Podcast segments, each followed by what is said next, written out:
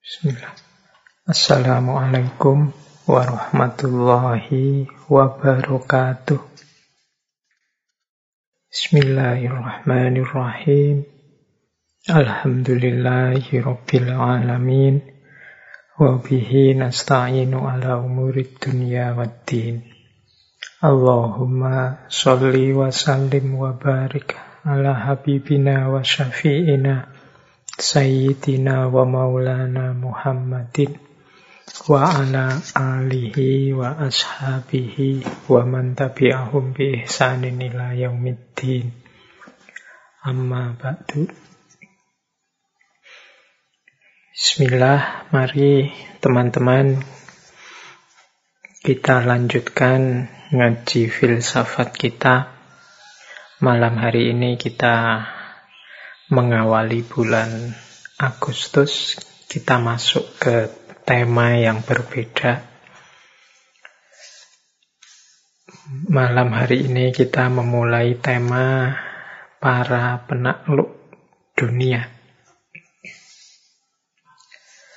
Uh, seperti yang mungkin teman-teman sudah melihat di pengumumannya, bulan ini kita akan membahas empat tokoh penakluk. Malam hari ini kita membahas Alexander the Great. Minggu depan kita akan membahas Genghis Khan.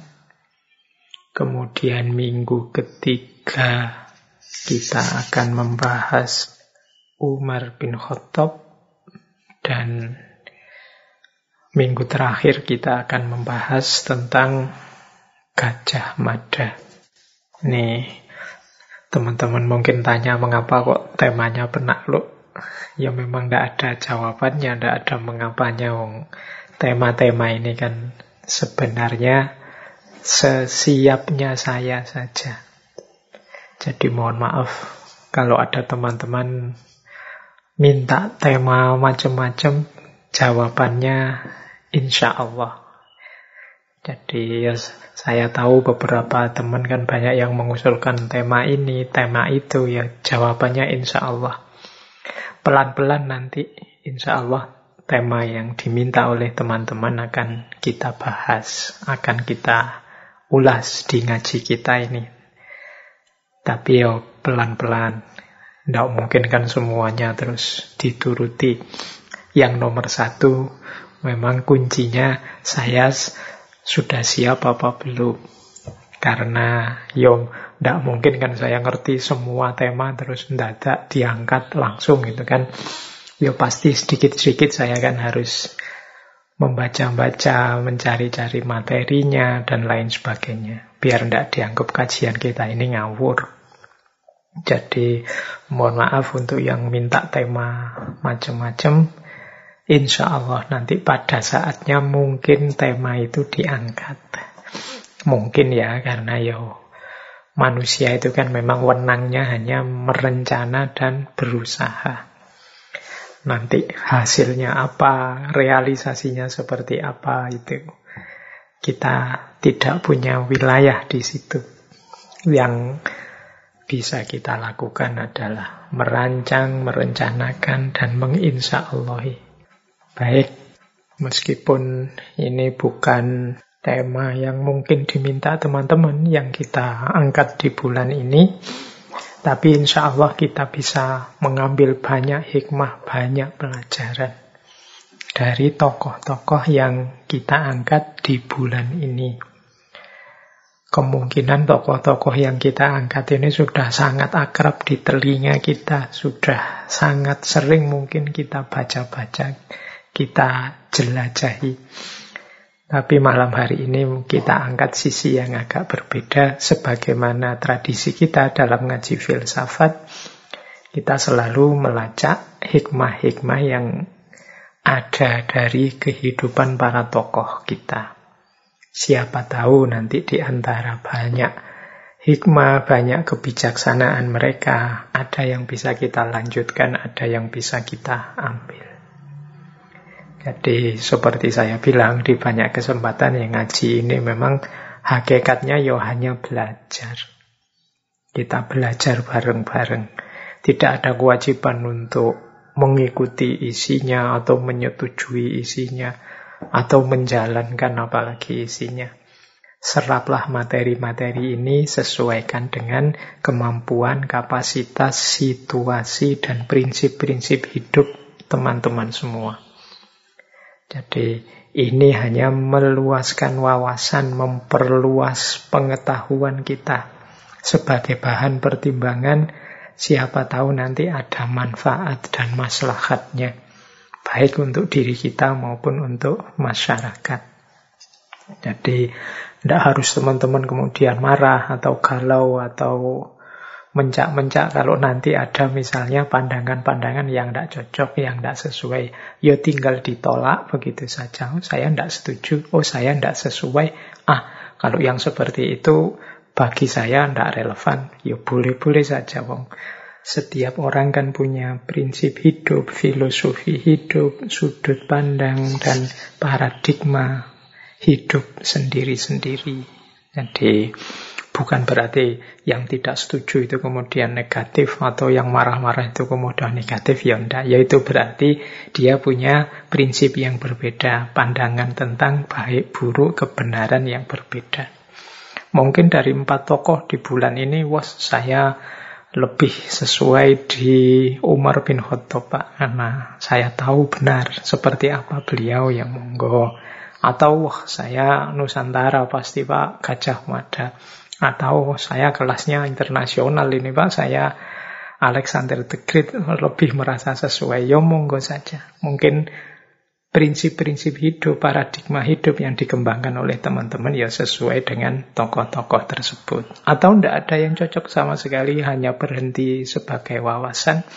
Ya Alhamdulillah, betapapun ilmu itu kan punya kemuliaannya sendiri-sendiri di level apa pun. Oke, jadi intinya tidak harus diambil berat, tidak harus diambil serius apa yang disampaikan di ngaji ini selain di level ilmu dan pengetahuan kita istiqomahi jalan ilmu sehingga nantinya ridhonya Allah turun pada kita sehingga buahnya adalah hidup yang penuh berkah. Baik, bismillah kita mulai nggih teman-teman. Malam hari ini kita berkenalan dengan tokoh hebat, tokoh besar dunia. Yang siapa pun yang kenal beliau ini pasti akan menyebutnya sebagai orang hebat, orang besar. Yang kenal loh ya. Yang yang yang tidak kenal ya terkecuali wong yang tidak kenal. Tapi bagi yang kenal pasti ngakui bahwa orang ini tokoh hebat.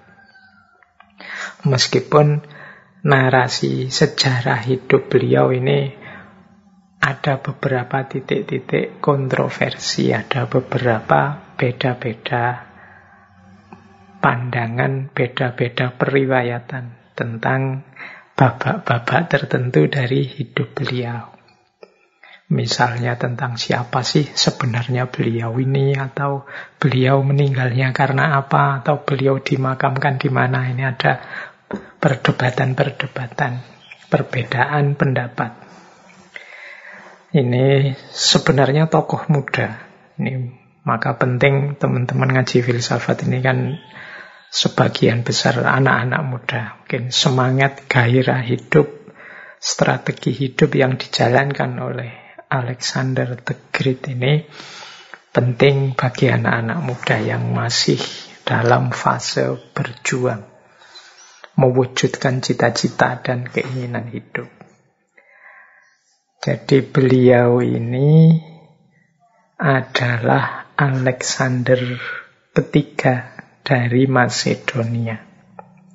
Macedonia itu kalau hari ini ya satu provinsi di Yunani.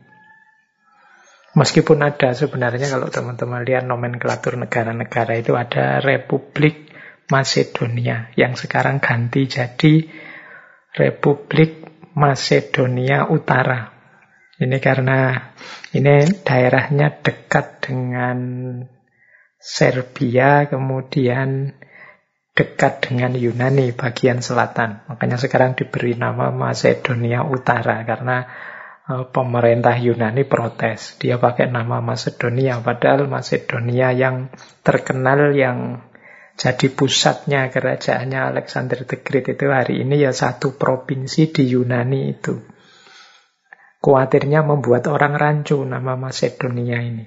Sehingga terus kemudian ada konflik-konflik perundingan disepakati sekarang nama negara itu Macedonia Utara. Nah, tempatnya Alexander the Great itu yang salah satu provinsi di Yunani itu namanya tetap Macedonia.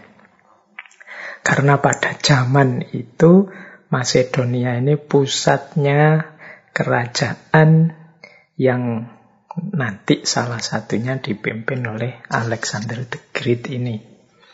Beliau ini putra Raja Philip yang lahir uh, sekitar tahun 356 sebelum Masehi dan nanti meninggalnya usia ke tahun 323 sebelum Masehi. Jadi usianya sekitar 33 tahun saja. Sangat pendek. Jadi meninggal di usia sangat muda, tapi prestasi dan sejarah yang dia torehkan luar biasa. Dia ini usia 18 tahun sudah jadi komandan kavaleri. Jadi sudah jadi panglima perang. Dan nanti di sepanjang hidup beliau 15 tahun setelahnya. Jadi Beliau ini meninggal uh, usia 33 tahun, 18 tahun sudah jadi komandan perang. Berarti sekitar 15 tahun berperang, melakukan penaklukan-penaklukan ke mana-mana. Dan tidak pernah kalah. Jadi bertempur 15 tahun, menaklukkan dari Eropa sampai ke Asia, sampai ke India itu beliau tidak pernah kalah. Nah, ini bisa jadi pembanding ya buat kita teman-teman yang muda-muda umur 18 tahun. Sekarang teman-teman usianya berapa? Adik-adik kita umur 18 tahun itu mungkin sibuk-sibuknya perang, tapi perang di Mobile Legend, di gamenya masing-masing. Nah, kalau Alexander the Great ini sudah punya prestasi-prestasi besar. Nah, nanti beliau ini usia 20 tahun sudah dinobatkan jadi raja. Jadi umur 20 tahun ini teman-teman mungkin baru mulai kuliah semester berapa. Baru sibuk-sibuknya sama dosennya disuruh bikin makalah. Itu Alexander the Great ini sudah jadi raja besar yang menaklukkan ke mana-mana. Beliau ini dikenal jenius kalau dalam bidang militer. Yang jelas ya, yang menonjol dari beliau ini penaklukan-penaklukannya. Jadi beliau mengalahkan Turki, Persia, sampai nanti ke India. Nah, kemudian ada yang istimewa dari beliau ini jadi dia ini kalau sudah menaklukkan satu daerah, satu kota itu biasanya nanti mendirikan kota baru dengan nama sesuai namanya. Ya, ya misalnya yang dikenal itu Alexandria di Mesir yang sekarang jadi kota terbesar kedua di Mesir. Itu kan kota Alexandria. Itu nama yang memang kota yang dibuat oleh Alexander kemudian diberi nama sebagaimana namanya. Nanti di banyak negara dia juga bikin di daerah yang dia taklukkan. Di Turki, di Iran, di Afghanistan, di Pakistan, di Tajikistan. Itu ada nama-nama Alexandria atau yang mirip. Ini memang kota yang dibangun di sekitar benteng militer yang dia buat saat perang. Eh, sejarah mencatat itu ya ada sekitar 70-an kota yang menggunakan nama Alexandria. Bahkan ada di India itu kota yang menggunakan nama kudanya. Jadi saat perang di India ini kudanya mati. Jadi kudanya ini namanya Bucephalus. Nanti ada kota di India yang menggunakan nama ini. Bucephalus Alexandria. Jadi bahkan nama kudanya juga dijadikan nama kota di daerah yang sempat dia taklukkan. Baik, Hmm, apalagi? Ya, banyak cerita-cerita tentang Alexander the Great ini yang sifatnya mitos-mitos juga banyak. Ada yang bilang beliau ini keturunannya langsung Zeus, dewa Yunani saat itu. Jadi ada cerita bahwa ibunya itu satu ketika bermimpi merasa ada petir yang menyambar rahimnya. Nah, kemudian dia merasa bahwa nanti anak yang lahir dari rahimnya adalah putranya Zeus. Zeus ini kan raja, apa dewa tertinggi kalau di Yunani, menurut kepercayaannya orang Yunani yang dia sering disebut sebagai dewa petir. Nah, ada mitos seperti itu. Ada juga uh, ayahnya Raja Philip kedua yang bermimpi menyegel rahimnya istrinya yang nanti jadi ibunya Alexander ini dengan segel yang ada gambarnya singa. Nah, ini juga banyak dikisahkan sebagai mitos-mitos. Ada juga mitos misalnya yang unik-unik. Misalnya ada yang cerita begini, Alexander itu bau tubuhnya wangi. Jadi tidak pakai apa-apa, tidak pakai parfum apa-apa pun keringatnya wangi. Sehingga bahkan bajunya ikut jadi wangi kalau dia pakai baju. Nah, ini ini yang saya sebut mitos-mitos ya. Entah kebenarannya seperti apa. Ya kalau tentang yang wangi ini kan sebenarnya banyak di legenda-legenda bahkan di seluruh Nusantara kan juga ada ini legenda-legenda tentang raja yang dianggap keturunannya dewa. Biasanya cirinya raja yang dianggap keturunan dewa ini bau tubuhnya wangi. Oke, baik. Itu yang mitos-mitos. Yang misteri-misteri juga banyak. Misalnya yang kontroversi sampai hari ini diperdebatkan yaitu apakah Alexander the Great ini adalah Iskandar Zulkarnain yang disebut dalam Al-Quran, surat Al-Kahfi itu.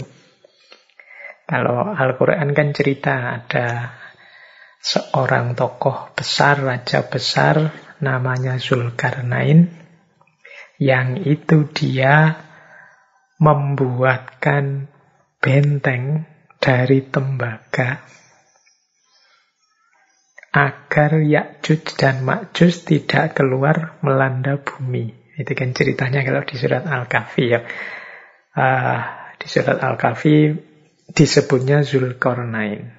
Zulkarnain itu kalau pakai bahasa Indonesia artinya yang memiliki dua tanduk.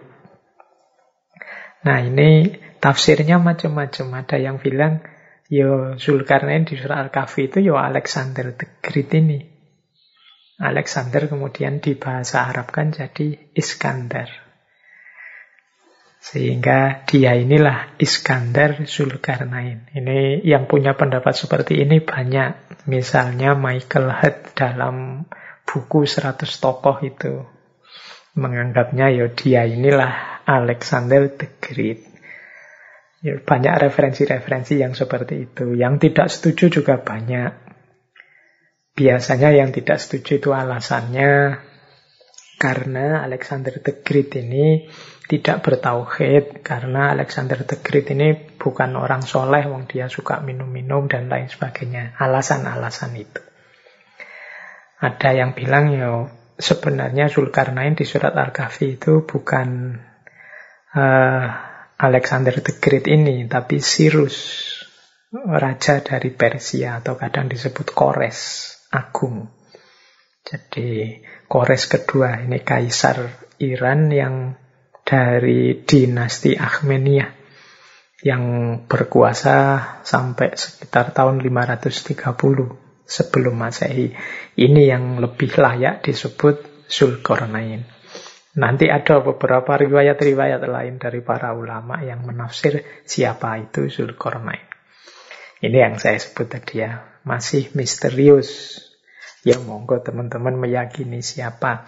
Malam ini kita tidak sibuk di situ, kita akan sibuk di hikmah-hikmah apa, wisdom-wisdom apa yang bisa kita ambil dari seorang Alexander the Great. Tentang kematiannya juga begitu, ada macam-macam pendapat. Ada yang bilang dia ini setelah salah seorang jenderalnya meninggal, dia mm, anu kumat lagi kesukaannya pada minum-minum, kemudian dia minum anggur, jatuh sakit dan akhirnya meninggal. Ada yang bilang dia ini dibunuh oleh pengawalnya sendiri, dipanah. Ada yang bilang dia ini diracun. Ada yang bilang beliau ini sebenarnya memang punya penyakit. Ada yang bilang sakit malaria, ada yang bilang infeksi paru-paru, ada yang bilang dia sakit livernya, ada yang bilang dia sebenarnya kena tifus saat itu. Banyak sekali versi-versi tentang kematian seorang Alexander the Great di usia yang sangat muda, yaitu 33 tahun. Uh, masih ada juga misteri tentang makam beliau, makamnya. Uh, karena memang beliau ini disemayamkan di mana, nanti dimakamkan di mana. Belakangan ketemu juga ada makam yang lain. Ini saya tidak tahu tokoh-tokoh besar, bahkan beberapa wali itu kan juga ada yang punya kasus seperti ini. Ada yang bilang Alexander the Great itu makamnya di Yunani, daerah Vergina. Ada yang bilang di Mesir. Ada yang bilang di belakangan diketemukan ada satu tempat yang dianggap juga makamnya Alexander di daerah namanya Amphipolis daerah Yunani Utara. Dan macam-macam versinya. Jadi makamnya juga kontroversi. Baik, ya kita tidak memperdalam di situ. Kita akan membahas tentang pelajaran apa, hikmah apa yang bisa kita ambil dari seorang Alexander the Great. Oke, teman-teman, bismillah ya kita mulai kajian kita. Wah, ini prolognya panjang sekali, cerita-cerita. Memang asik. Silahkan teman-teman yang ingin lebih dalam tentang kisah-kisahnya Alexander ini, termasuk juga mitos-mitosnya, legenda-legendanya, ada banyak buku yang membahas itu. Oke, malam hari ini biar tidak jadi dongengan saja, nanti teman-teman malah tambah jadi ngantuk mendengarkan ngaji ini. Mari kita mulai latihan berpikir, kita gali hikmah-hikmah apa yang bisa kita ambil dari gagasan-gagasan Alexander the Great. Baik, yang pertama, mari kita belajar dulu dari sejarah hidupnya Alexander ini. Apa saja sih yang membentuk seorang Alexander sehingga punya karakter yang begitu kuat.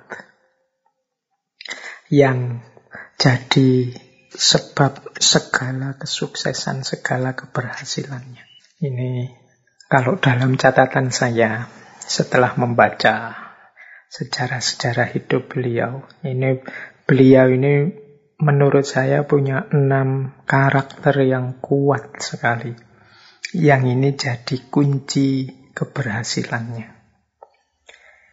Yang pertama adalah beliau ini sangat cerdas dan cepat belajar.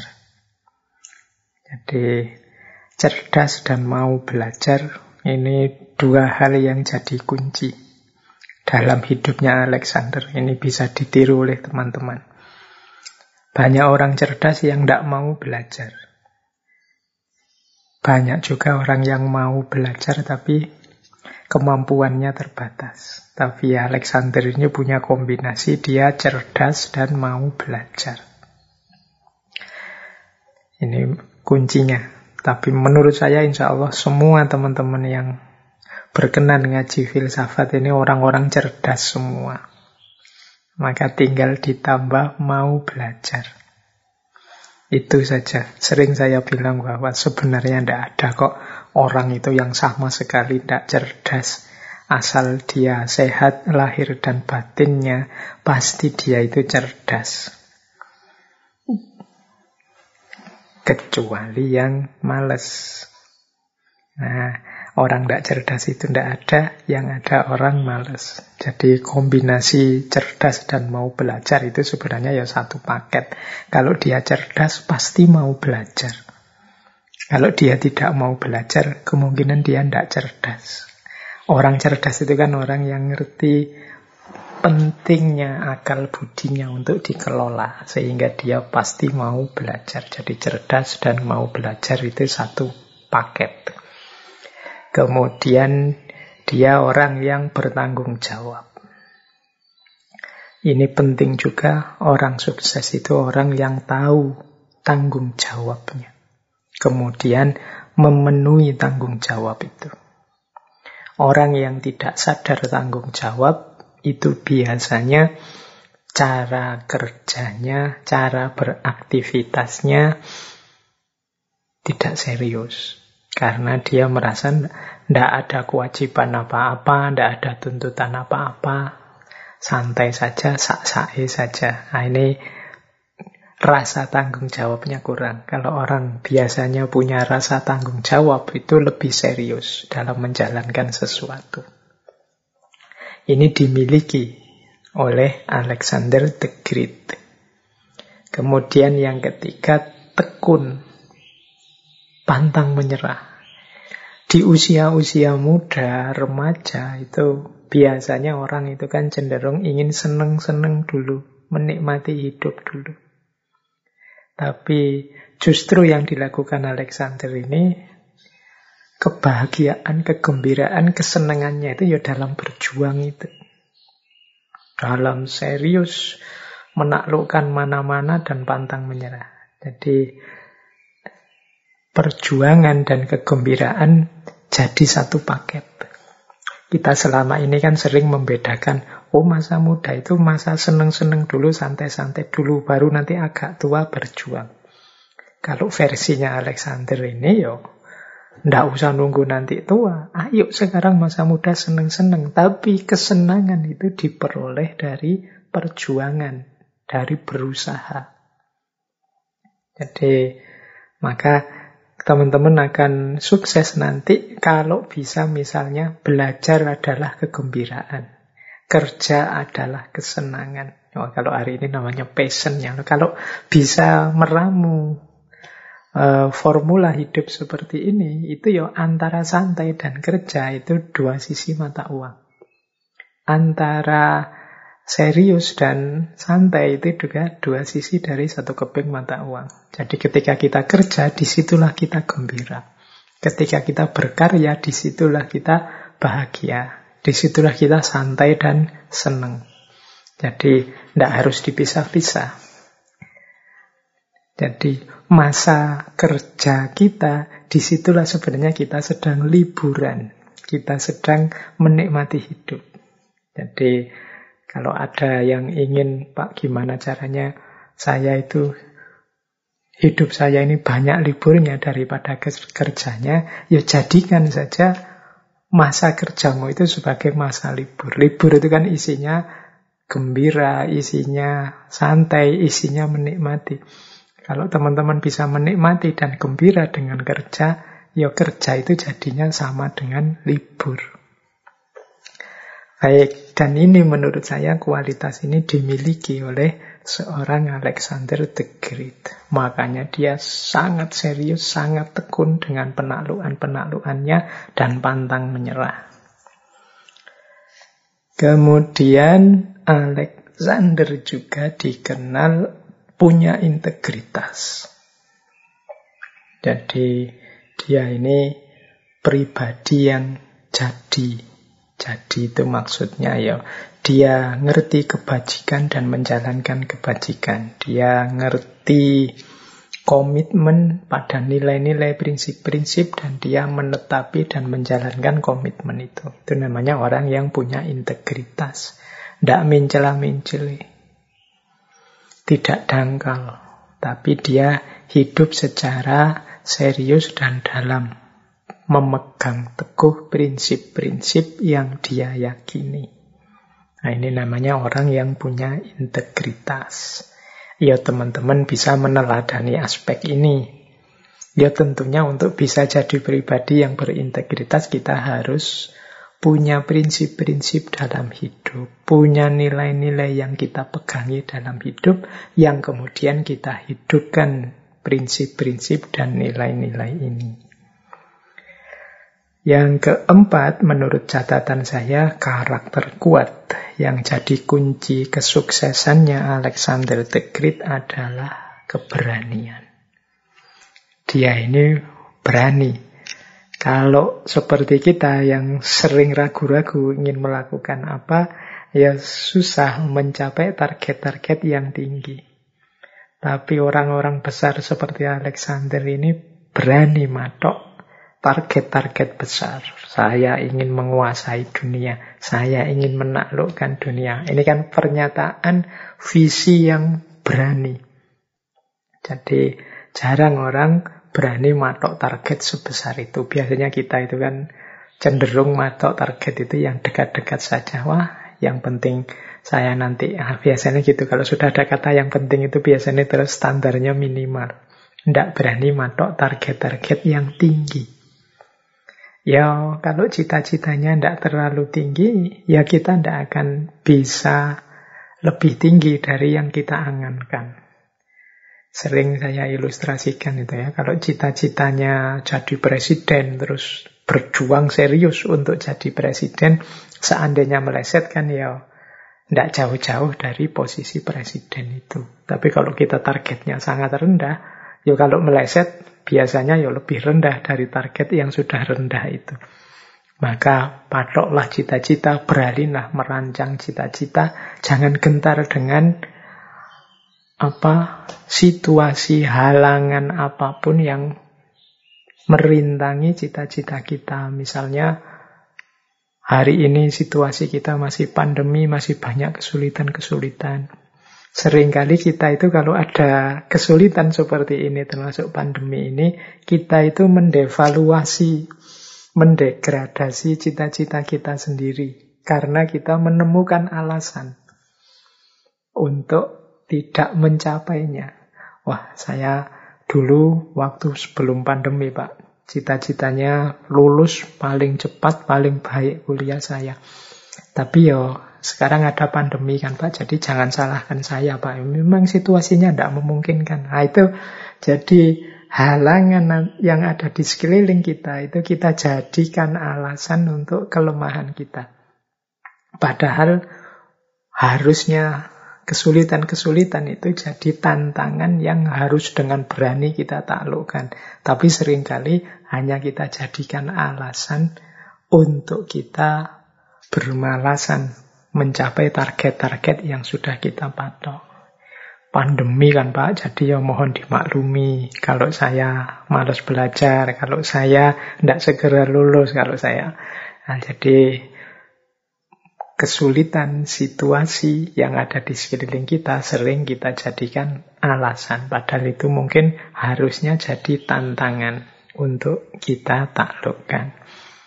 Dan yang keenam, menurut saya di antara karakternya Alexander yang sangat kuat adalah kepeduliannya. Jadi dia ini peduli dengan teman, peduli dengan sahabat, peduli dengan pasukan anak buahnya. Bahkan beliau ini kalau sedang melakukan penaklukan ke mana-mana itu beliau selalu membaur dengan pasukannya sehingga ngerti benar kebutuhan-kebutuhan pasukannya. Dia tidak eksklusif tidak menjauh.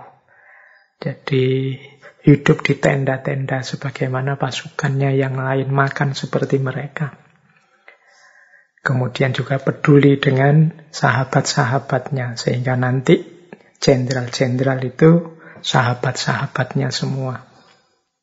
Dijadikan sahabat, didekati, sehingga punya keterikatan emosional. Seperti saya bilang tadi, ketika salah seorang jenderalnya meninggal, beliau ini betapa sedih, betapa apa terpukulnya Sampai kemudian beliau ini kan dikenal suka minum-minum. Jadi sampai kumat lagi penyakit minum-minumnya sehingga jatuh sakit.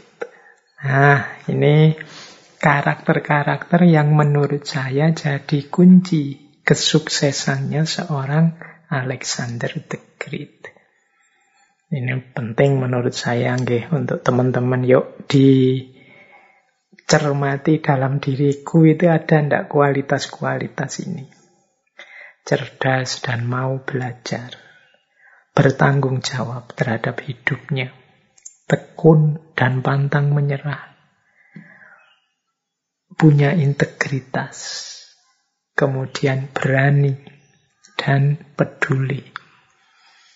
Kalau teman-teman punya enam kualitas ini, insya Allah kesuksesan demi kesuksesan akan datang. Enam karakter inilah kalau pakai teori The Law of Attraction yang pernah kita bahas beberapa bulan yang lalu. Enam karakter inilah yang akan mengundang kesuksesan dalam kehidupan kita. Baik, nah sekarang coba kita lihat sebentar karakter sekuat ini itu asalnya dari mana sih? Kok bisa tertanam dalam dirinya seorang Alexander the Great? Di catatan saya, pembentukan karakternya Alexander ini dipengaruhi oleh empat sosok.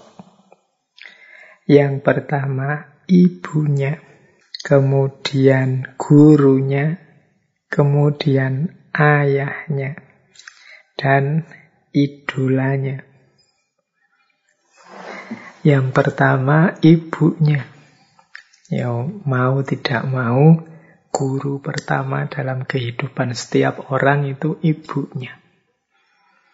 Ibunya Alexander ini punya keyakinan yang sangat kuat bahwa Alexander akan jadi raja yang sangat besar karena dia adalah putranya Zeus, sang dewa petir, rajanya para dewa.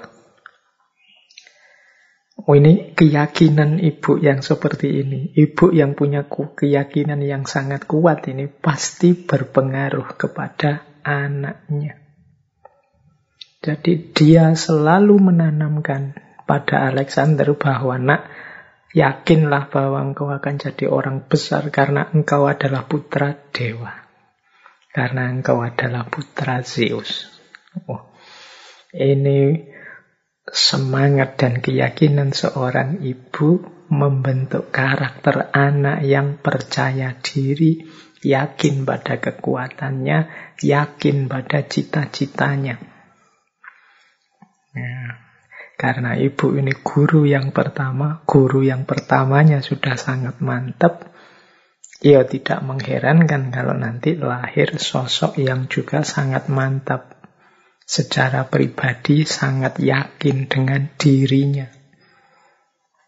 Ini penting, mungkin pelajaran bagi teman-teman yang mengikuti ngaji filsafat malam hari ini, apalagi yang putri-putri punyalah kepribadian yang kuat. Yakinkan nanti anak-anak kalian bahwa mereka adalah calon generasi masa depan yang berpengaruh, yang kuat, yang punya kekuatan untuk menaklukkan dunia. Lahirkan kepercayaan diri dalam diri mereka masing-masing. Kalau sejak kecil, sejak di rumah, orang tua apalagi ibunya tidak punya kepercayaan diri, bahkan tidak yakin tentang kapasitas, kemampuan, dan perkembangan putra-putranya, ya sulit seorang anak menjadi besar. Kalau mental para orang tuanya, mental misalnya begini, ah kita ini orang kecil, emangnya mau sampai ke mana? Sekuat-kuatnya ya paling ya jadi ini atau jadi itu, yang tidak terlalu tinggi. Kita ini orang desa biasa pak, kita ini orang yang tidak punya apa-apa pak, kita ini ya mental-mental pesimis semacam ini, ini kalau beredar dekat dengan anak-anak kita, ya dia akan mempengaruhi cara berpikirnya. Jadi kepercayaan dirinya, konsep tentang dirinya juga bukan konsep-konsep yang besar. Ya kalau sejak awal dia merasa bukan orang yang mampu melakukan hal-hal besar, ya pasti dia tidak akan mampu melakukan hal-hal besar. Jadi karena awalnya memang dari pikirannya, dari konsep tentang dirinya. Kalau saya tidak punya konsep yang besar tentang diriku, tidak mungkin aku jadi besar. Selanjutnya, kalau saya sudah punya konsep yang besar tentang diriku, itu pun bisa sukses, bisa tidak. Tapi kalau tidak punya konsep sama sekali, tidak mungkin jadi besar. Awalnya dari pikiran. Lah kok masih bisa sukses, bisa tidak Pak Layong? Kan saya bilang kita itu wenangnya hanya berusaha, mengupayakan. Ya kadang memang tidak sukses. Tapi kalau konsep diri kita sama sekali tidak besar, ya kita tidak akan menuju pada kebesaran. Wong yang sudah punya dan menuju kebesaran saja bisa jadi juga tidak sukses. Nah ini penting cara kita mendidik anak-anak kita. Mungkin ada nanti yang jadi guru.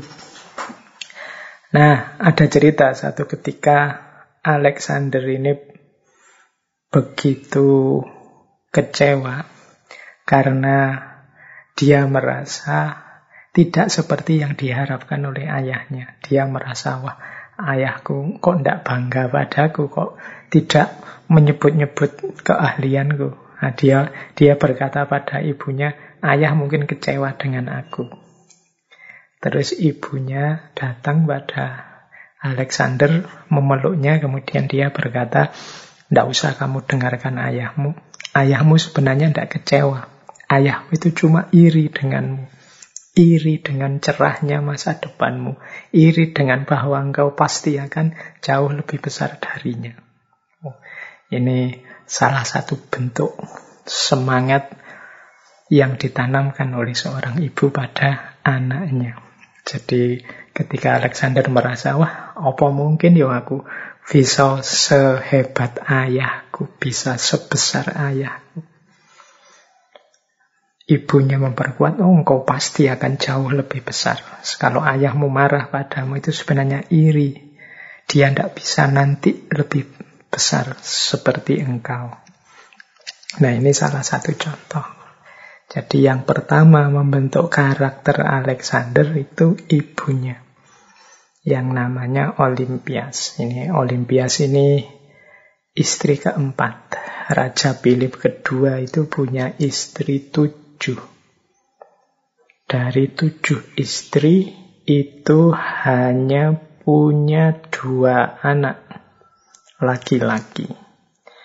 Dari dua anak laki-laki ini yang paling memang diproyeksikan jadi penerusnya adalah Alexander ini. Apalagi dia didukung oleh ibu yang sangat kuat. Yang kedua, Ya pastinya ayahnya. Philip sendiri. Ini kalau tadi ibu menanamkan visi besar, sang ayah ini tidak hanya menasehati, karena biasanya yang aktif menasehati kalau di rumah itu kan ibu. Tapi bapak ini memberikan contoh langsung. Dia adalah panutan langsung Alexander. Dialah yang dilihat oleh Alexander segala perjuangan, segala upayanya, segala peperangan yang diikuti oleh ayahnya. Jadi kehebatan ayahnya itu jadi semacam tantangan dalam diri Alexander. Nah ini penting juga bagi teman-teman kalau tadi yang putri-putri sekarang yang cowok-cowok, yang putra-putra. Kiprahmu nanti, aktivitasmu nanti, itulah yang dilihat oleh anak-anakmu. Jadi apa yang ingin kalian tumbuhkan dalam diri anak-anak kalian, lakukan itu sekarang. Biar dia melihatmu dan mencontohnya. Jadi persis seperti yang dilakukan oleh Philip kedua ini. Ayahnya Alexander ini.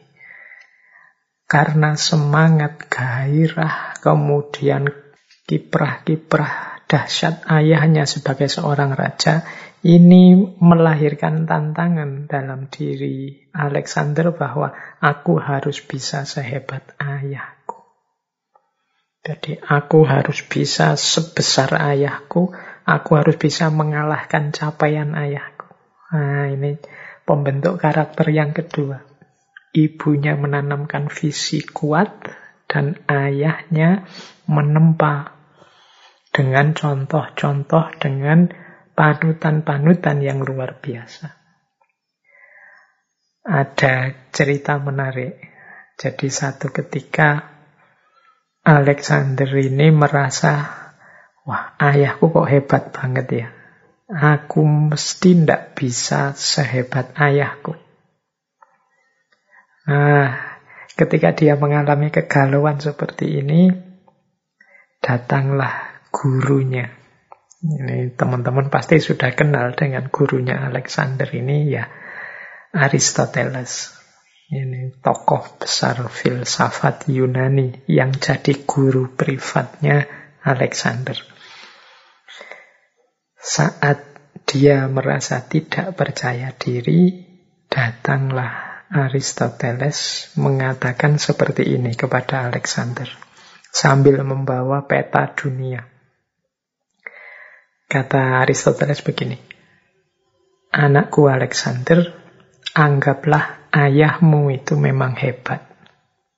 Tapi engkau tidak kalah hebat. Ayahmu hanya mampu menaklukkan Yunani dan engkau mendapat jatah sisanya. Yaitu seluruh dunia yang membentang. Nah, jadi ini kan Alexander merasa, wah ayahku kok hebat sekali bisa menaklukkan seluruh Yunani. Lah terus aku mau apa lagi yang melampaui dia? Nah ini dia merasa putus asa untuk bisa melewati ayahnya. Oleh Aristoteles kemudian ditunjukkan bahwa Yunani itu hanya segitu luasnya. Masih ada sisa yang jauh lebih luas di seluruh dunia. Itulah nanti jatahmu, sisanya. Oh, ini kan tambah semangat Alexander. Jadi selain ayahnya, memang yang ketiga pembentuk karakternya Alexander adalah gurunya Aristoteles. Ada satu kalimat yang terkenal sekali dari Alexander. Ini satu peribahasa yang sering dipakai orang, yaitu aku berhutang kepada ayahku karena memberiku kehidupan namun aku berhutang kepada guruku karena memberiku kehidupan yang baik. Jadi orang tua memberikanku hidup, tapi gurulah yang mengajarkan kita bagaimana cara hidup yang baik. Ya kalimat ini saja sebenarnya menunjukkan seperti apa karakter seorang Alexander. Menghargai orang tua dan juga menghargai guru. Bahkan jasa guru di kalimat ini rasanya lebih besar karena dia memberikan kehidupan yang baik, tidak sekedar kehidupan. Jadi di antara pembentuk karakternya Alexander ya pastinya gurunya Aristoteles. Ini Aristoteles ini mengajar Alexander dari usia 13 tahun sampai usia 16 tahun. Itu macam-macam yang diajarkan berbagai cabang ilmu pengetahuan, filsafat, moral, agama, logika, sastra, budaya, dan seni.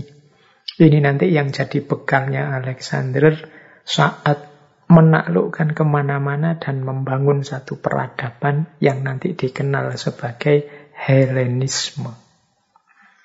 Jadi ini didikan dari Aristoteles. Jadi guru menjadi faktor penting pembentukan karakter seorang Alexander. Kemudian ada lagi satu yang penting juga dalam pembentukan karakter Alexander ini, yaitu idola. Alexander ini mengidolakan Achilles. Ini idolanya Alexander.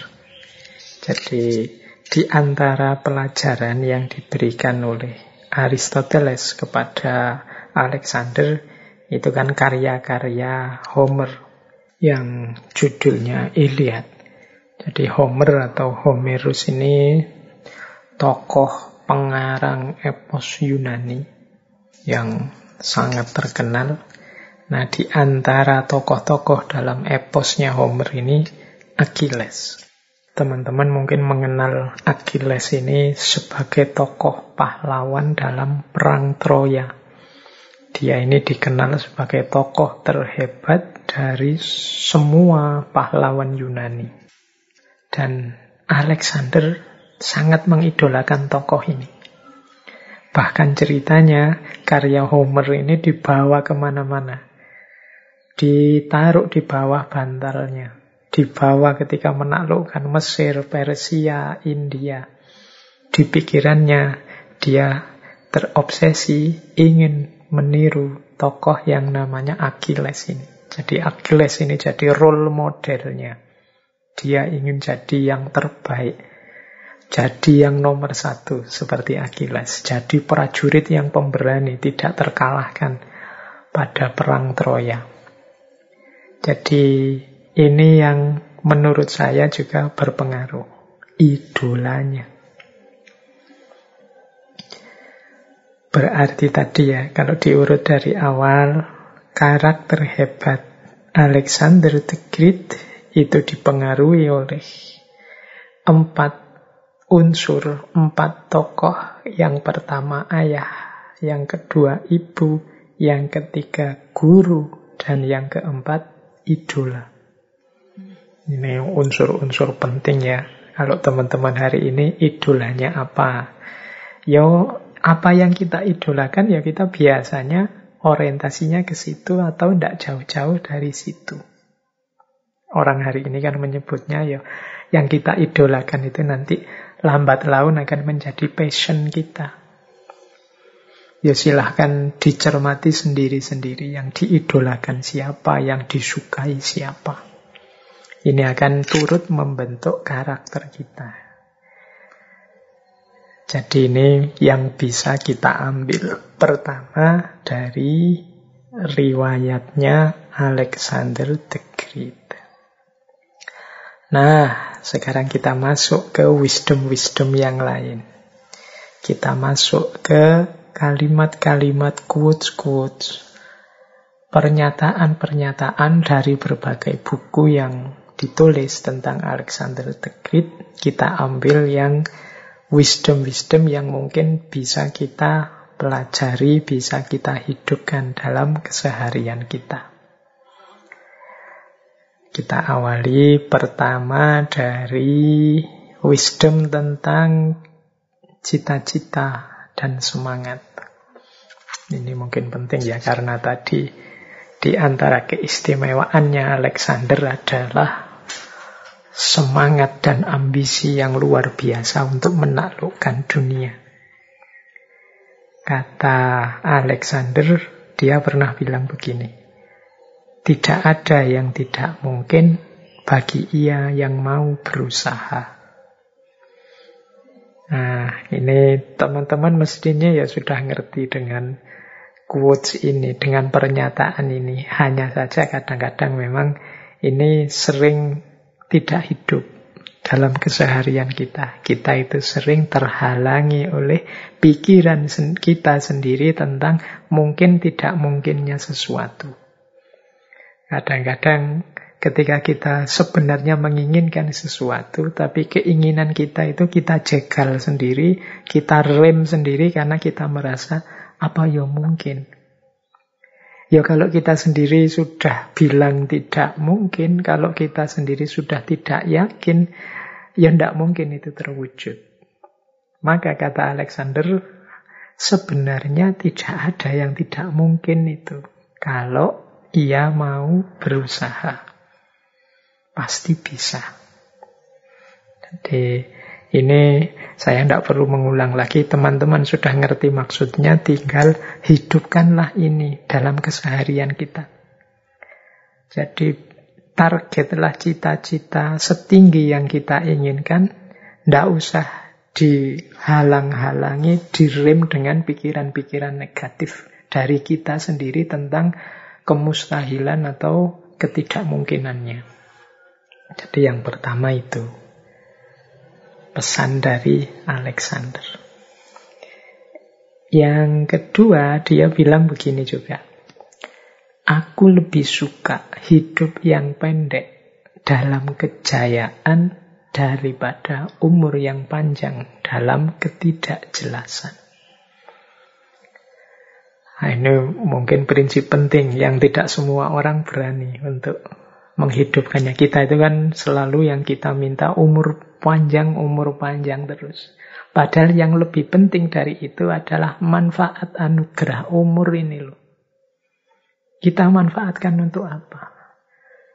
Kalau kita hanya minta umur panjang, tanpa ada embel-embel panjang itu untuk kebaikan atau dalam keberkahan, ataukah jangan-jangan panjang itu kemudian meleset untuk hal-hal yang negatif, hal-hal yang merusak. Mending tidak usah panjang-panjang umurnya. Jadi kuncinya bukan pada panjang pendeknya umur itu, tapi pada manfaat, maslahat, keberkahannya. Sehingga Alexander menyatakan, aku justru lebih suka umur yang pendek, tapi jaya, daripada umur yang panjang, tapi tidak jelas. Ini kalau pakai konsep-konsepnya kelompok stoik bulan yang lalu, justru keabadian kita, seperti dalam Cicero itu kan, terletak dalam kejayaan akan kebaikan yang sudah kita lakukan. Meskipun kita sudah meninggal, hakikatnya kita masih hidup di hati dan pikiran orang-orang. Karena apa? Karena prestasi-prestasi kebaikan yang kita lakukan. Jadi umurnya pendek tapi sukses, jaya, itu lebih abadi daripada umur panjang tapi tidak jelas. Umur ini dipakai untuk apa saja. Ini pelajaran kedua tentang cita-cita dan semangat hidup. Ini penting menurut saya untuk dipedomani teman-teman.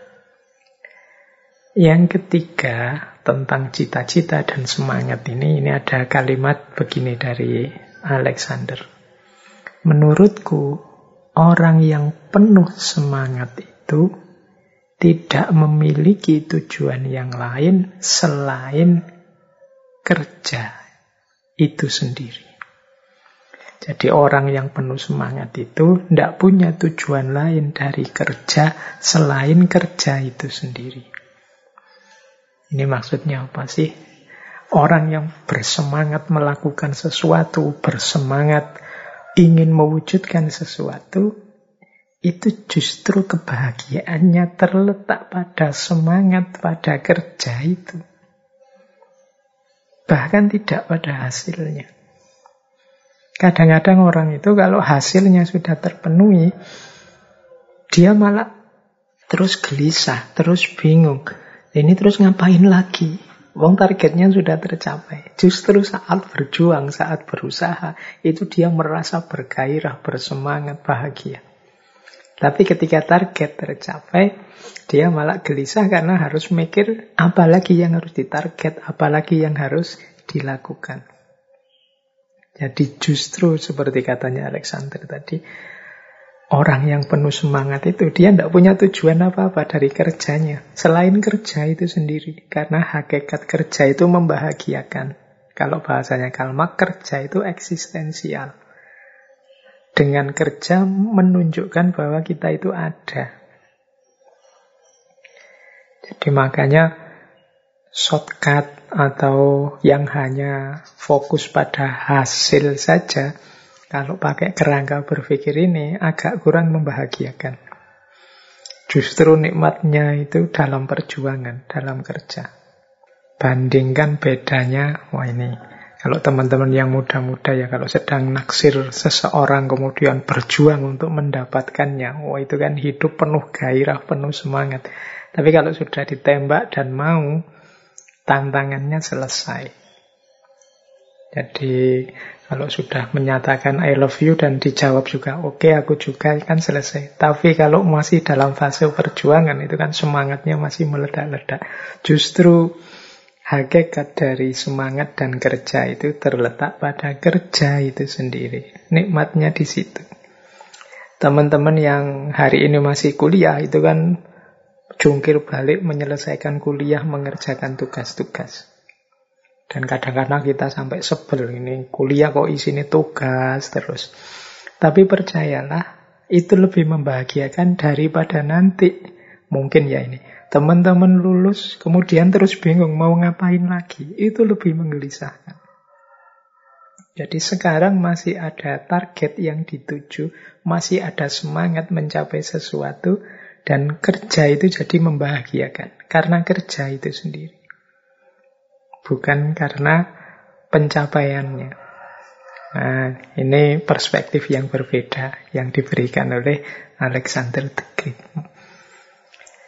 Yo, makanya dia menaklukkan terus-menerus ke mana-mana. Yang menghentikannya kan sakit dan umur. Jadi penaklukan itu sendiri mungkin membahagiakan dia.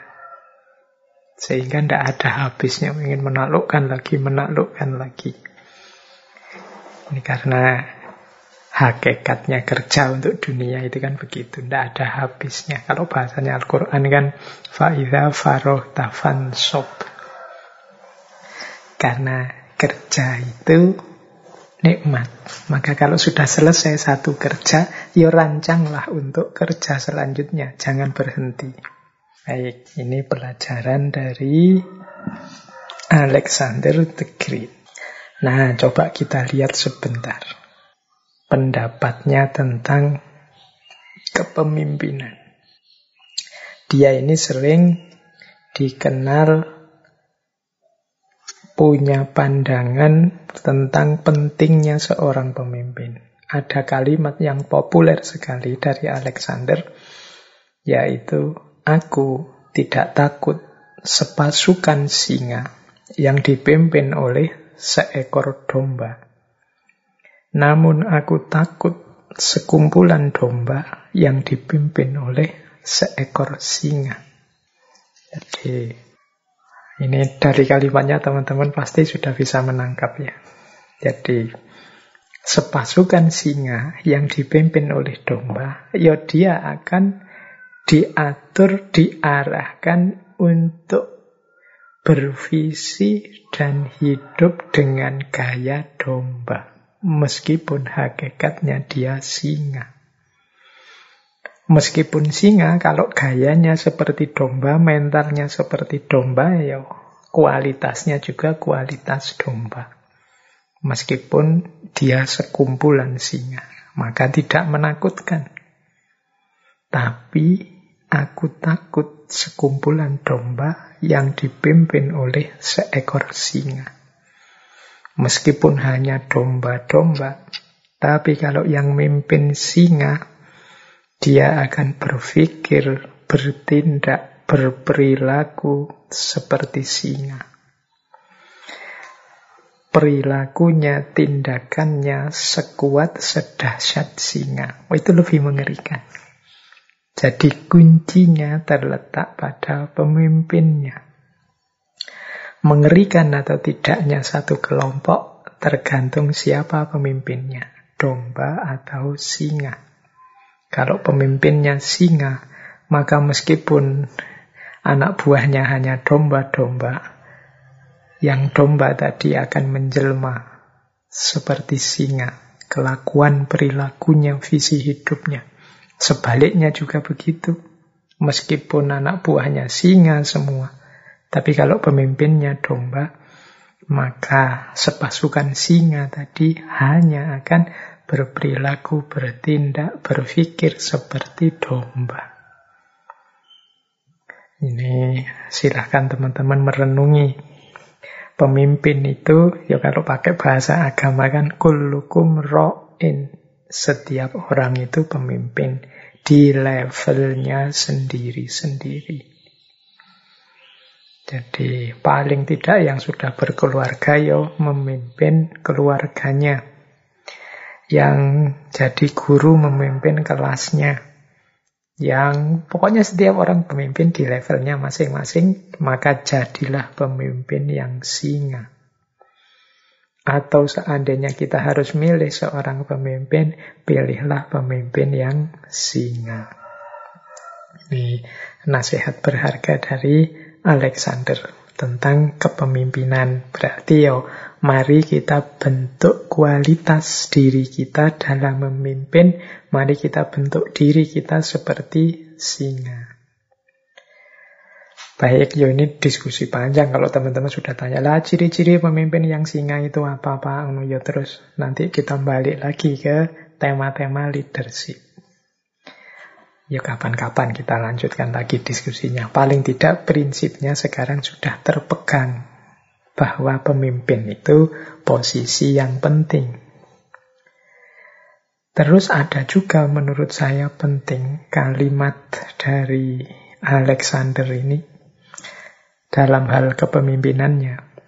Ini kan dia juga sering dikritik, sering diomongi jelek, sering dituduh macam-macam yang negatif. Kata dia begini, ada satu kemuliaan tersendiri saat mendengarkan omongan jelek tentang diriku, meskipun aku sudah melakukan yang terbaik. Ya kadang-kadang kan komentar itu selalu macam-macam, termasuk yang jelek-jelek, meskipun kita sudah berusaha melakukan yang baik, yang terbaik, sejauh yang kita mampu dan kita tahu. Kalau versinya Alexander, tidak apa-apalah. Meskipun ada yang ngomong jelek tentang diriku, Meskipun aku sudah melakukan yang terbaik, mengapa ada rasa, ada satu kemuliaan tersendiri? Justru aku merasa mulia. Ketika orang ngomong jelek dari yang terbaik yang mungkin aku berikan. Jadi ini paling tidak dari kalimatnya Alexander ini kan kita disadarkan bahwa oh ternyata apa yang kita lakukan, yang terbaik yang kita berikan itu ada efeknya, diperhatikan, diberi apresiasi. Nah ini itulah sehingga Alexander menyatakan oh, ada kemuliaan tersendiri. Ketika orang masih saja ngomong jelek meskipun aku sudah berusaha melakukan yang terbaik. Ini juga penting untuk bagi yang sedang memimpin di setiap level. Mungkin di keluarga, mungkin di level tetangga, di level desa, dan lain sebagainya. Ya karena ya pikiran orang itu kan macam-macam. Perspektifnya orang juga beda-beda. Yang kita anggap positif tidak selalu oleh orang lain dilihat sebagai sesuatu yang positif. Kalau mengikuti kalimatnya Alexander ini kan berarti yang penting sudah aku lakukan yang terbaik. Yang aku mampu, setelah itu apa pun komentar orang, itu menunjukkan apresiasinya. Dan bagiku itu satu kemuliaan tersendiri. Baik, itu pelajaran tentang kepemimpinan. Coba kita lihat bagian lain dari wisdomnya Alexander ini, misalnya tentang keberanian. Ada kalimat begini dari Alexander tentang keberanian. Di setiap generasi manusia selalu ada peperangan.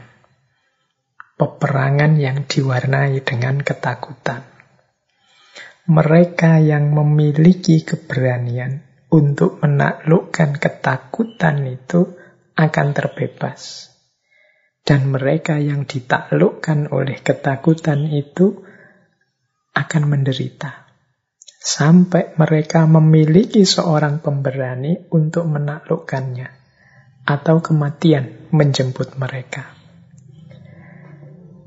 Jadi hidup ini isinya dari peperangan ke peperangan.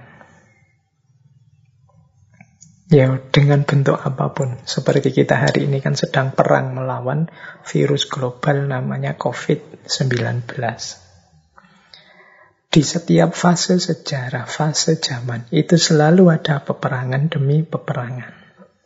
Yang dalam peperangan itu selalu diwarnai dengan ketakutan-ketakutan. Dan yang kalah dalam peperangan itu ya orang-orang yang ketakutan ini. Hanya yang berani menaklukkan ketakutan ini. Dialah yang akan bebas dan menang. Berarti kalau di satu komunitas, satu kelompok isinya orang takut semua, ya berarti kelompok itulah yang kalah. Sampai nanti dari kelompok yang kalah ini muncul para pemberani yang mengatasi rasa ketakutannya. Atau kalau tidak ada para pemberani, ya, ya sudah tinggal nunggu nasib saja. Kalau katanya Alexander, ya tinggal nunggu kematian demi kematian menjemput. Karena peperangan itu. Berarti apa? kelemahan terbesar, musuh terbesar kita sebenarnya diri kita sendiri. Mampu atau tidak kita menaklukkan ketakutan dalam diri kita.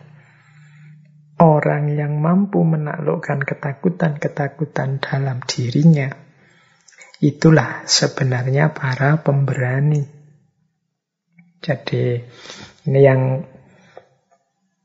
nasihat dari Alexander tentang keberanian.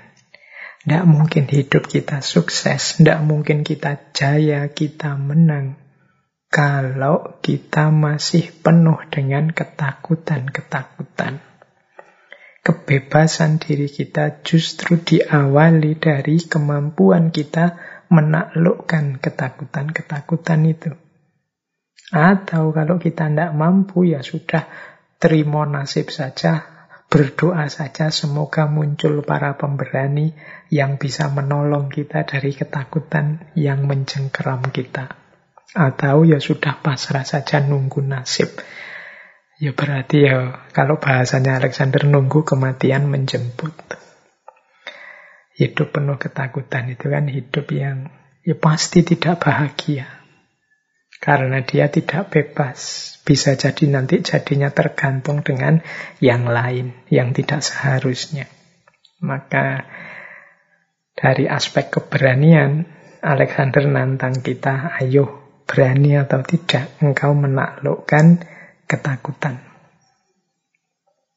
Kalimat selanjutnya dia menyatakan begini, kejayaan akan memahkotai tindakan dari mereka yang bekerja keras dan menantang bahaya.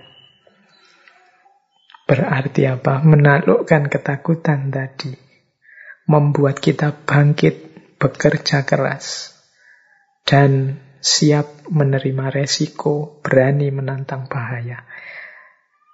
Kalau kita sudah seperti ini, tinggal menunggu kejayaan akan memahkotai kita. Tinggal kita menunggu, hidup kita akan sukses. Jadi kata Alexander dengan prinsip ini kan mampu menaklukkan bisa dikatakan sepertiganya dunia. Jadi kejayaan akan memahkotai tindakan dari mereka yang bekerja keras dan menantang bahaya. Selanjutnya lebih tegas lagi. Setiap kali seseorang bebas dari rasa takut, ia menjadi tak terkalahkan. Orang yang tidak takut apa-apa itu kan mantap. Segala langkahnya tidak ragu-ragu, tidak bimbang. Orang yang mantap di setiap langkahnya itu dia pasti tidak terkalahkan. Berpikirnya tidak ragu-ragu, tindakan yang diambil juga mantap. Ini kan kunci kesuksesan. Jadi untuk memaksimalkan berpikir yang tidak ragu-ragu, tindakan yang tidak mantap, eh, tindakan yang mantap, itu kan kita harus mengalahkan ketakutan-ketakutan kita. Keraguan-raguan itu kan muncul dari kekhawatiran-kekhawatiran, ketakutan-ketakutan. Saya mau ini, Pak. Tapi nanti kalau resikonya begini gimana ya? Saya mau bisnis, Pak. Tapi nanti kalau rugi gimana? Kalau modalnya tidak kembali gimana? Kalau cuma habis modal saja dan tidak dapat apa-apa gimana? Tapi kok saingannya sudah banyak ya Pak. Tapi kok wis kakean tapi. Isinya ketakutan-ketakutan akhirnya tidak ngapa-ngapain. Ya ketakutan itu yang menaklukkan kita. Ya tidak mungkin kita sukses. Tidak mungkin kita jaya. Maka kalau mengikuti petunjuknya Alexander the Great ini taklukkan ketakutan itu maka engkau tidak terkalahkan. Jadi ini penting untuk psikologi kita menjelang perjuangan menghadapi hidup. Bekalnya adalah keberanian. Nah, kita lihat lagi. Berarti tadi kita sudah diajari tentang bagaimana mengelola cita-cita dan semangat, bagaimana menjadi pemimpin yang kuat, kemudian bagaimana menumbuhkan keberanian. Sekarang saatnya bagaimana caranya mengasah keahlian.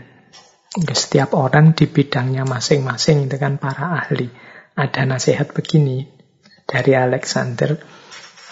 Kata dia begini, tanpa pengetahuan, keahlian tidak dapat difokuskan. Tanpa keahlian, kekuatan tidak dapat digunakan. Tanpa kekuatan, pengetahuan tidak dapat diterapkan. Nah, ini penting tiga kalimat ini. Yang pertama, tanpa pengetahuan, keahlian tidak dapat difokuskan. Jadi maksudnya adalah saya bilang tadi, setiap orang kan ahli di bidangnya masing-masing atau expert sesuai level dan bidangnya masing-masing. Untuk mengasah keahlian ini ya kita harus belajar lagi, nambah wawasan lagi, nambah pengetahuan. Kalau kita tidak mau belajar, ya keahlian kita akan tetap dangkal. Kalau bahasanya Alexander tidak dapat difokuskan. Ya berarti kita hanya bisa sedikit.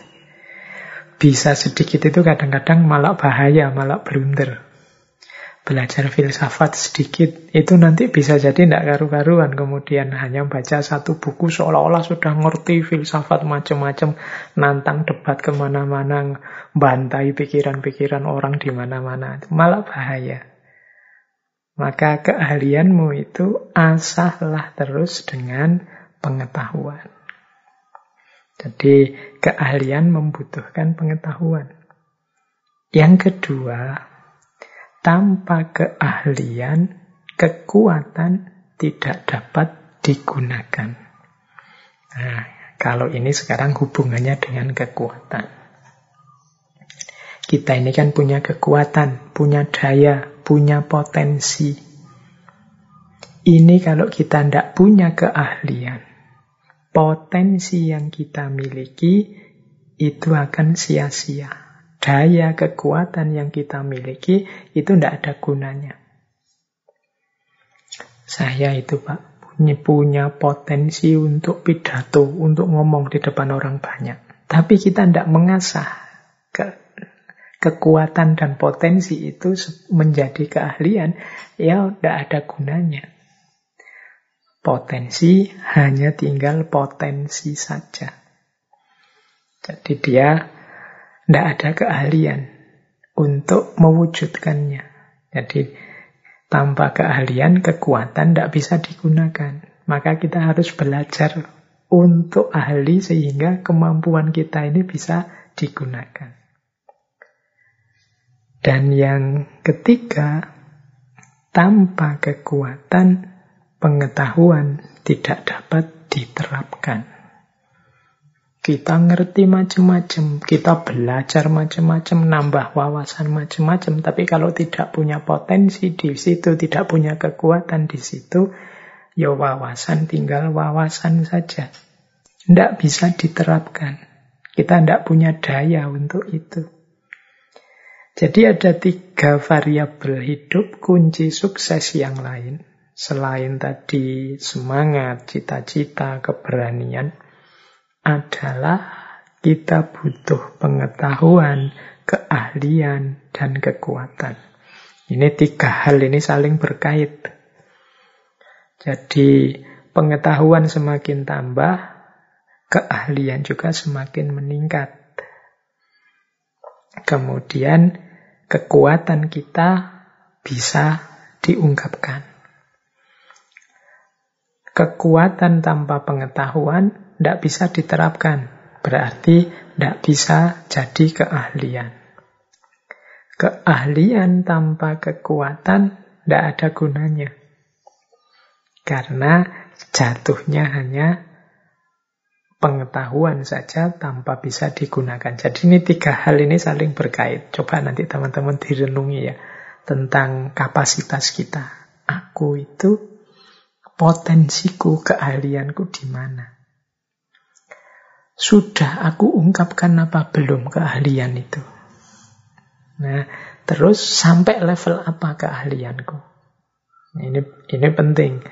Level itu nanti berhubungan dengan pengetahuan. Mengungkapkan itu berhubungan dengan keahlian. Potensi dasar itu berhubungan dengan kekuatan. Kekuatan bisa di-upgrade oleh pengetahuan dan keahlian. Keahlian bisa meningkat oleh pengetahuan dan kekuatan. Pengetahuan bisa ada gunanya kalau dia didukung oleh kekuatan dan keahlian. Ini masing-masing saling berkait. Jadi pelajaran dari Alexander the Great. Ada lagi mungkin ini unik ya. Saya ambilkan sebentar sebelum kita masuk ke babak selanjutnya yang mungkin lebih menarik. Jadi Alexander si penakluk ini ya ternyata juga punya unsur-unsur kasih sayang. Dikenal juga punya cinta yang luas, baik terhadap sahabat-sahabatnya, orang tuanya, apalagi pada negaranya. Saya ambilkan beberapa kalimat yang khas dari Alexander tentang cinta ini. Satu ketika dia bilang begini, apa pun kepemilikan yang kita peroleh dengan pedang, itu tidak tetap dan sementara. Sedangkan cinta yang kita peroleh dengan kebaikan dan keadilan itu menetap dan tidak akan musnah. Jadi kata Alexander, dengan cin apa kalau kita memiliki sesuatu tapi itu hasil dari pemaksaan dengan pedang itu kan berarti dengan kekerasan dengan dipaksa maka dia tidak akan menetap dan sifatnya sementara. Namun kalau itu cinta yang hasil dari kebaikan dan keadilan, dia menetap dan tidak musnah. Ini seakan-akan paradoks dengan yang dilakukan Alexander menaklukkan ke mana-mana, pasti juga kisah yang berdarah-darah. Tapi yang pertama ya memang mode hidup zaman itu antar kerajaan itu ya modelnya seperti itu. Saling menaklukkan siapa yang kuat dia yang menang yang semakin luas wilayah kekuasaannya. Mode zaman itu. Tapi Alexander ini punya kesadaran kalau hanya berhenti di situ, kepemilikan ini tidak akan menetap. Dia akan tidak langgeng dan sebentar lagi pasti runtuh.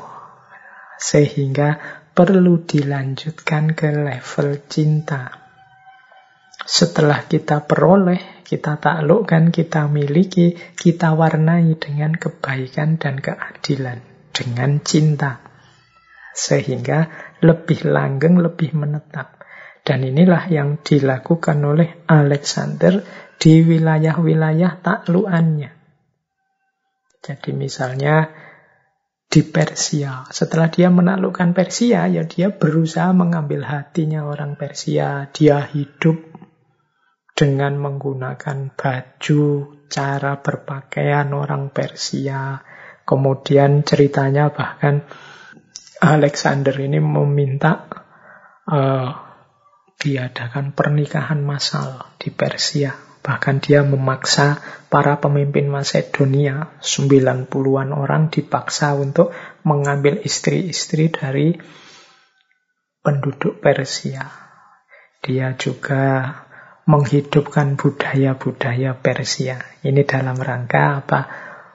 Menjalin hubungan yang tidak sekedar antara penakluk dan yang ditaklukkan. Tapi ada hubungan emosional, hubungan cinta dan kebaikan. Ini yang dilakukan oleh Alexander. Bahkan nanti sampai penduduk yang ditaklukkan itu di banyak wilayah menganggap dia levelnya sampai seperti dewa.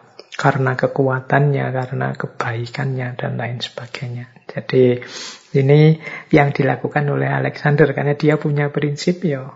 Kalau itu hanya kepemilikan yang berasal dari kekerasan, dari pedang, pasti tidak langgeng. Kalau ingin langgeng ya sumbernya harus cinta. Kalau tentang cinta romantik, ya dia sendiri sebenarnya juga pernah mengalami jatuh cinta romantik ini. Jadi satu ketika diceritakan Alexander ini jatuh cinta pada seorang putri bangsawan namanya Roxanne. Sehingga kemudian dia menikahi putri bangsawan ini, menjadikannya permaisurinya, dan nanti melahirkan putra tunggalnya yang nanti dikenal sebagai Alexander keempat. Nah, ini ada satu kalimat yang dikenal dari Alexander tentang cinta sejati. Jadi dia bilang begini, cinta sejati itu tidak pernah berakhir bahagia. Karena tidak ada akhir bagi cinta yang sejati. Ini kan kalimat pertamanya populer sekali kita juga mestinya ya kenal kata-kata bahwa cinta sejati itu sering tidak berakhir bahagia. Mengapa begitu? Kalau kalimat kedua menurut saya menarik ini yang dari Alexander karena tidak ada akhir bagi cinta yang sejati. Jadi cinta yang sejati itu kan cinta yang terus menerus apa pun situasinya, apa pun halangannya dia hidup terus cinta sejati itu maka hakikatnya dia tidak ada akhirnya. Akhir cinta sejati ya kehidupan itu sendiri. Sementara akhir kehidupan itu kan selalu kepahitan. Kalau pakai istilahnya Buddhisme itu kan hidup ini kan punya tiga kasunyatan yaitu masa tua, sakit, dan mati. Ini kan situasi-situasi pahit ini.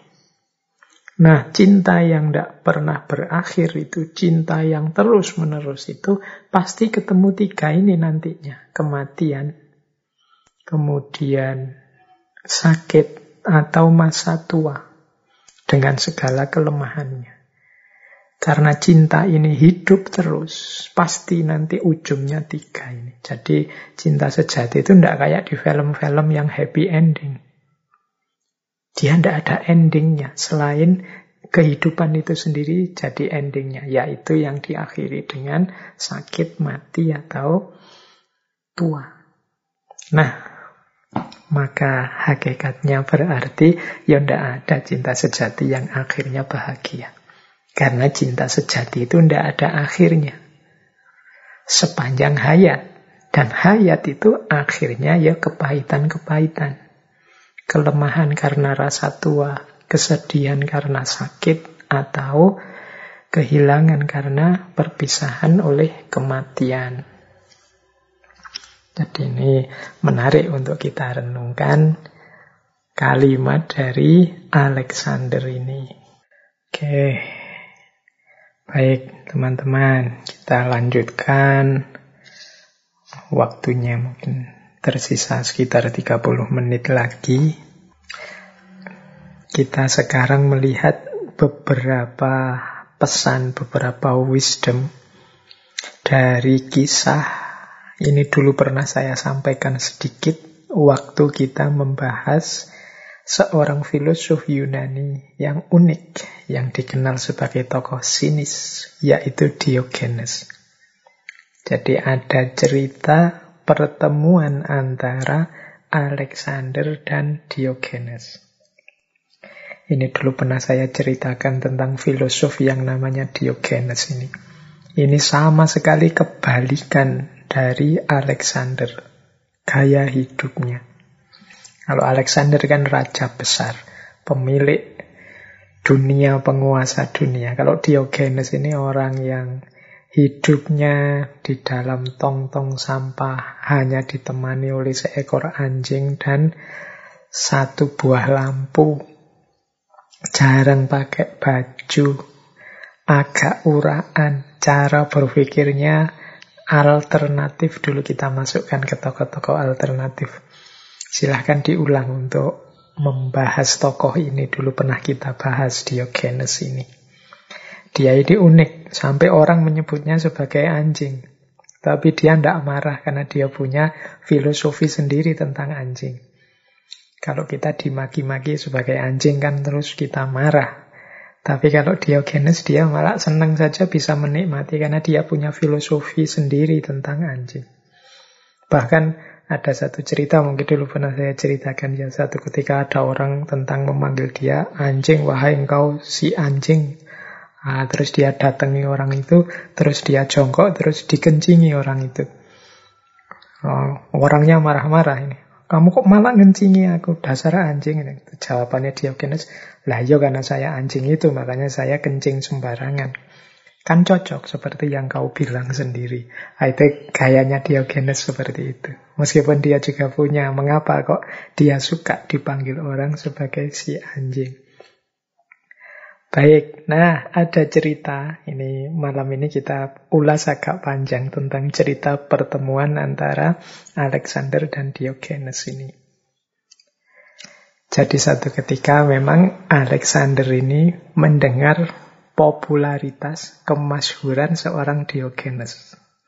Tapi bukan kemasyhuran menaklukkan dunia, tapi orang ini jadi punya nilai dan rasa hormat tersendiri pada Diogenes karena pikiran-pikirannya, komitmennya pada kebenaran juga gaya hidupnya.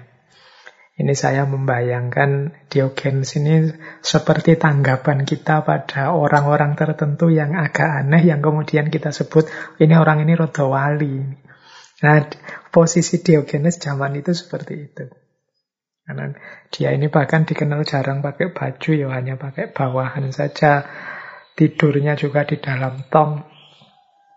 Kemudian filsafatnya juga bukan pikiran-pikiran tertib bangsawan seperti gagasan-gagasannya Socrates. Dia agak unik dan uraan. Nah ini popularitas seperti ini, ini menarik perhatian Alexander. Jadi Alexander yang masih muda itu senang dengan gaya-gaya seperti Diogenes ini. Mungkin seperti teman-teman yang muda-muda ini kan juga suka kalau ada cerita-cerita, wah ini ada wali di sana, ada orang besar di sana yang unik, yang tidak seperti orang biasa. Itu biasa yang muda-muda kan tertarik untuk datang. Nah, ada beberapa pelajaran dari kisah dialog antara Alexander dan Diogenes ini. Ya ini saya ambil dari beberapa sumber tentang percakapan ini.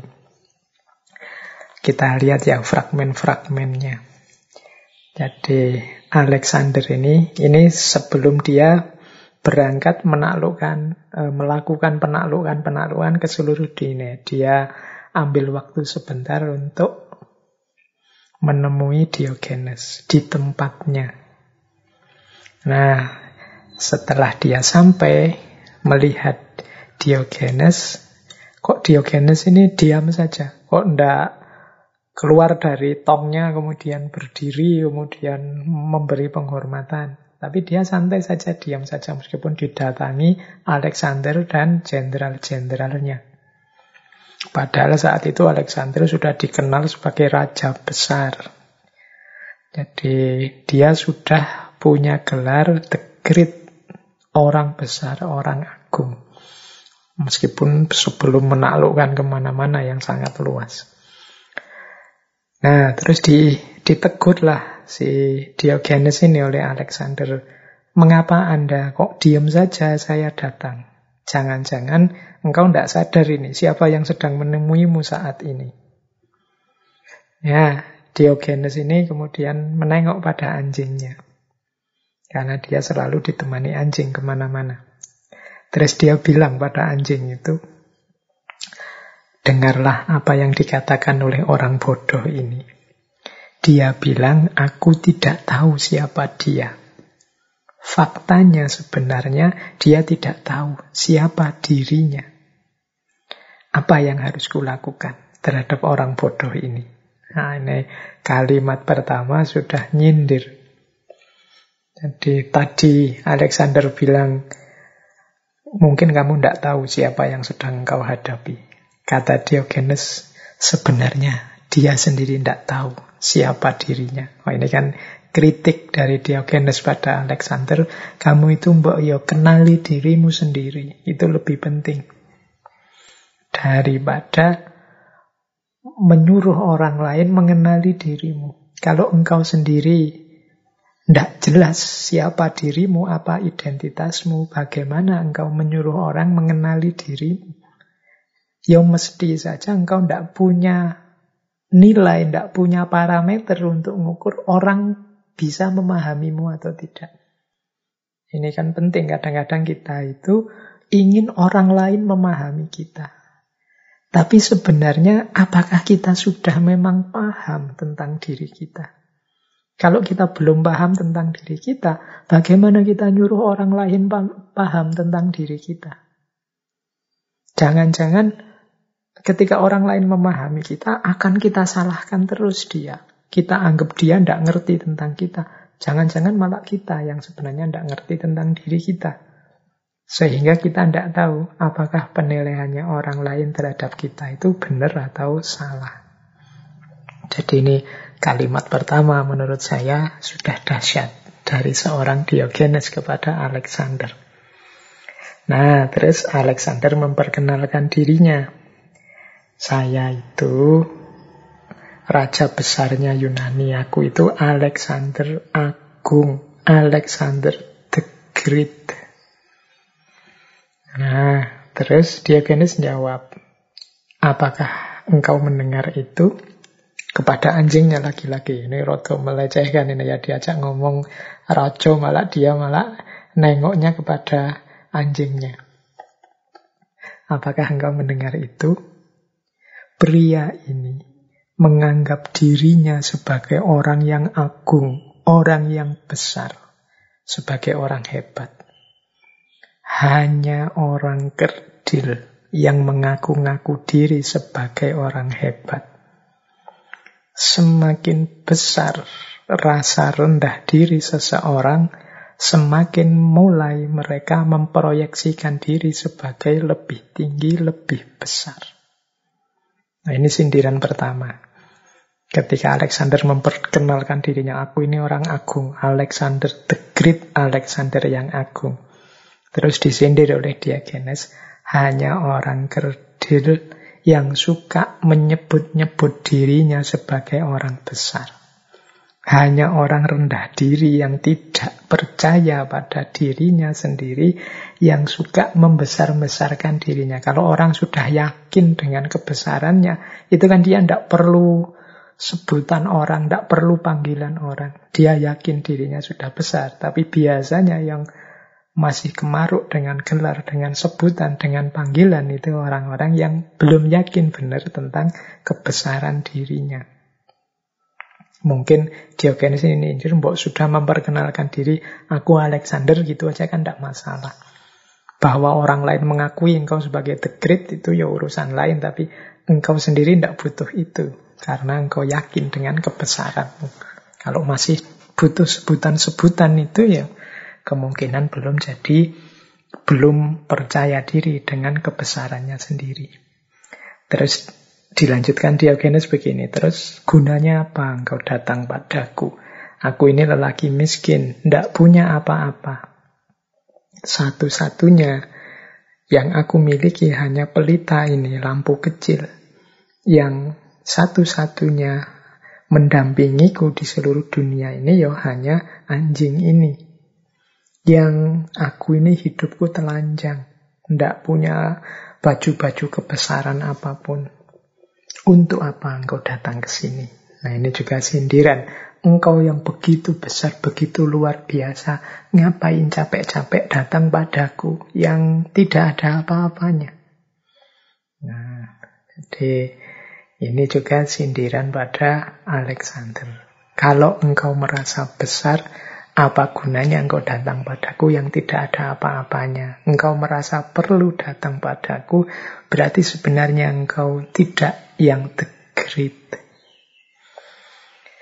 Terus Alexander jawab begini, saya telah mendengar banyak cerita tentang Anda, dan sekarang saya dapat melihat bahwa semua cerita itu nyata. Anda tentu saja adalah orang yang agak aneh, tetapi cara hidup Anda sangat indah. Saya akan berangkat menaklukkan dunia, dan saya mendengar tentang Anda yang tinggal di sini. Jadi saya tidak dapat menahan godaan untuk datang dan berkunjung. Jadi ini memang dia datang jawabannya Alexander karena penasaran terhadap orang hebat seperti Diogenes itu. Nah, terus Diogenes jawab begini, oke kalau gitu Anda sudah melihat saya, sekarang tidak usah buang-buang waktu lagi. Karena hidup ini singkat dan dunia ini luas. Jangan-jangan Anda mati sebelum menaklukkan dunia, sebelum Anda menaklukkannya. Jadi ini kalimatnya Alexander bahwa saya akan berangkat menaklukkan dunia dan saya mampir sebentar ke sini itu dijawab dengan sindiran lagi oleh Diogenes ya sudah kalau gitu kamu sudah ke sini sekarang cepat-cepat pergilah. Tidak usah buang-buang waktu. Mengapa? Hidup ini singkat dunia ini luas. Jangan-jangan engkau sudah keburu mati sebelum menaklukkannya. Jadi dia disindir ambisimu itu loh menaklukkan dunia apa tidak terlalu besar tidak realistis. Wong hidup ini singkat. Dunia ini luas. Itu sindiran pertama. Makanya dia, ya sudah kalau gitu cepet-cepetlah kamu pergi, ndak usah di sini lagi. Ngapain kamu buang-buang waktu ke sini? Umurmu pendek. Dunia ini luas. Siapa tahu engkau mati sebelum menaklukkan dunia. Ini koyo anu ya, ucapannya wali itu kan sering memang kenyataannya nanti juga begitu sebelum berhasil menaklukkan dunia, Alexander sudah meninggal dan umurnya memang sangat pendek.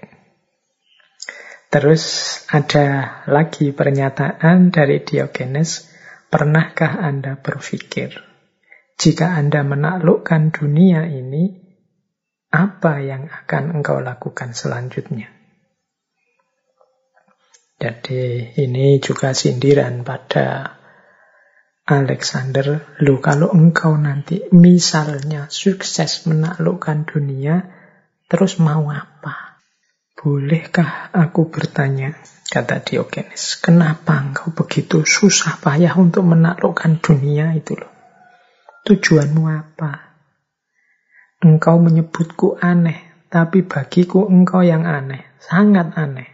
Apa yang akan kamu lakukan kalau kamu sudah menaklukkan dunia? Nah, ini pertanyaan menohok dari seorang Diogenes kepada Alexander. Terus Alexander jawab begini, saya tidak pernah memikirkan itu, jujur saja. Yes, pokoknya dia ambisi menaklukkan dunia itu saja. Tidak pernah kalau sudah takluk seluruh dunia di kakimu mau apa. Itu dia tidak pernah mikir begitu. Dia terus bilang begini Alexander, mungkin nanti ya kalau sudah berhasil menaklukkan dunia, saya akan santai-santai istirahat. Nah, ketawalah Diogenes mendengar jawabannya Alexander ini. Terus dia bilang pada anjingnya, apakah engkau mendengarkan kata-kata orang ini? Pria ini gila, kata Diogenes. Ini raja besar Alexander the Great digila-gilakan oleh Diogenes. Padahal dia melihatku sedang istirahat, santai, tanpa menaklukkan apa pun. Sementara dia baru bisa santai setelah menaklukkan seluruh dunia. Jadi jawabannya Alexander diketawain habis-habisan oleh Diogenes. Wong cuma ingin santai dan istirahat saja. Mengapa menunggu menaklukkan dunia? Aku ini tidak punya apa-apa, juga tidak menaklukkan apa-apa. Itu sudah bisa istirahat dan santai. Lah kok dia menunggu menaklukkan dunia untuk bisa istirahat dan santai. Wah, gila ini orang. Nah, itu katanya Diogenes begitu. Menertawakan Alexander.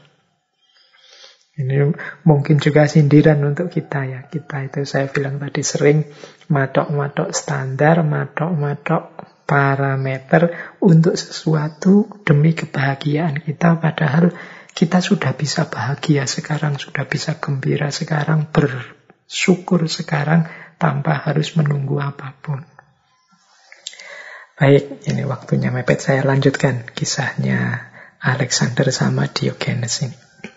Nah, setelah disindiri terus, akhirnya Alexander bilang begini. Dia disindir begitu tambah seneng dia, tambah jatuh cinta dia sama Diogenes yang aneh ini. Terus dia bilang begini, dapatkah saya melakukan sesuatu untuk Anda? Aku benar-benar jatuh cinta pada Anda. Saya telah melihat raja-raja yang hebat, jenderal-jenderal yang hebat. Tapi saya belum pernah melihat orang yang berani seperti Anda. Yang tidak bergerak, bahkan tidak mengucapkan selamat pagi waktu saya datang. Jadi ada orang seperti aku yang dihormati di mana pun datang, juga tidak menunduk, tidak mengucapkan selamat. Maka dia semakin senang dengan Diogenes. Terus dia nawari, saya bisa melakukan apa saja karena seluruh dunia akan ada di tangan saya. Silahkan mintalah jabatan, kekuasaan, atau harta. Apa pun yang engkau inginkan, katakanlah. Aku akan melakukannya untuk Anda. Jadi karena sudah senang dengan Diogenes, meskipun disindiri terus, dikritiki terus oleh Diogenes, Alexander malah menawarkan, saya terima kasih sudah ketemu kamu, sekarang mintalah apa saja. Kamu boleh minta jabatan, boleh minta kekuasaan, boleh minta harta. Apa pun yang kau inginkan akan aku penuhi. Wong aku ini sudah punya apa saja. Bisa melakukan apa saja sesuai yang aku inginkan. Nah, ini saya tidak tahu kalau kita yang ditawari mungkin ya terus diminta semua, ya jabatan, ya kekuasaan, ya harta. Tapi sayangnya yang ditawari ini Diogenes. Jadi terus Diogenes hanya senyum kemudian menghadap lagi pada anjingnya. Terus dia bilang, benarkah begitu? Akhirnya dia jawab pada Alexander, kalau begitu lakukanlah satu hal.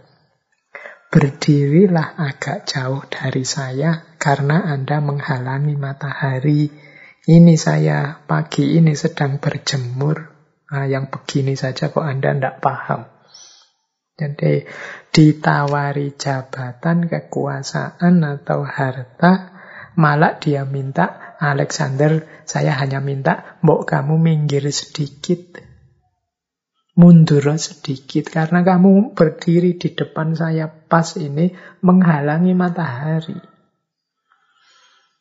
Ini kan pagi seperti ini saya itu biasanya berjemur. Yang gini aja kamu ndak paham kok bilangnya menguasai dunia.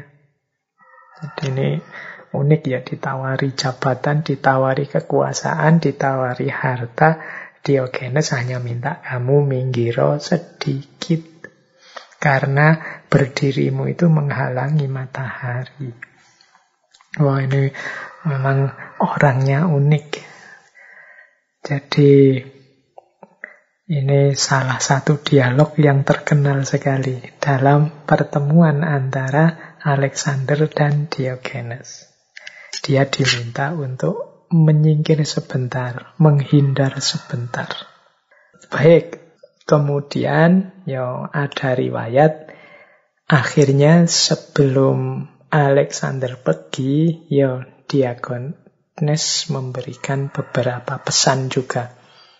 Jadi ada pesan yang diberikan oleh Diogenes kepada Alexander. Kata Diogenes begini, ingat saja dua hal sebagai hadiah dariku. Kata Diogenes. Yang pertama, tidak ada orang yang bisa menaklukkan dunia. Dunia ini tak terukur luasnya dibandingkan kita yang kecil. Kehausan menaklukkan dunia akan membinasakanmu sendiri. Setiap orang yang pergi untuk menaklukkan dunia telah mati frustasi. Ini pesan penting dari Diogenes kepada Alexander. Bahwa tidak mungkin orang bisa menaklukkan dunia. Apa sih definisi menaklukkan itu? Menguasai, menjajah, mengatur atau apa? Dunia ini bahkan sangat luas. Mungkin secara politik satu pemerintahan, satu kerajaan bisa dikalahkan. Tapi apakah itu bisa disebut menguasai dan menaklukkan?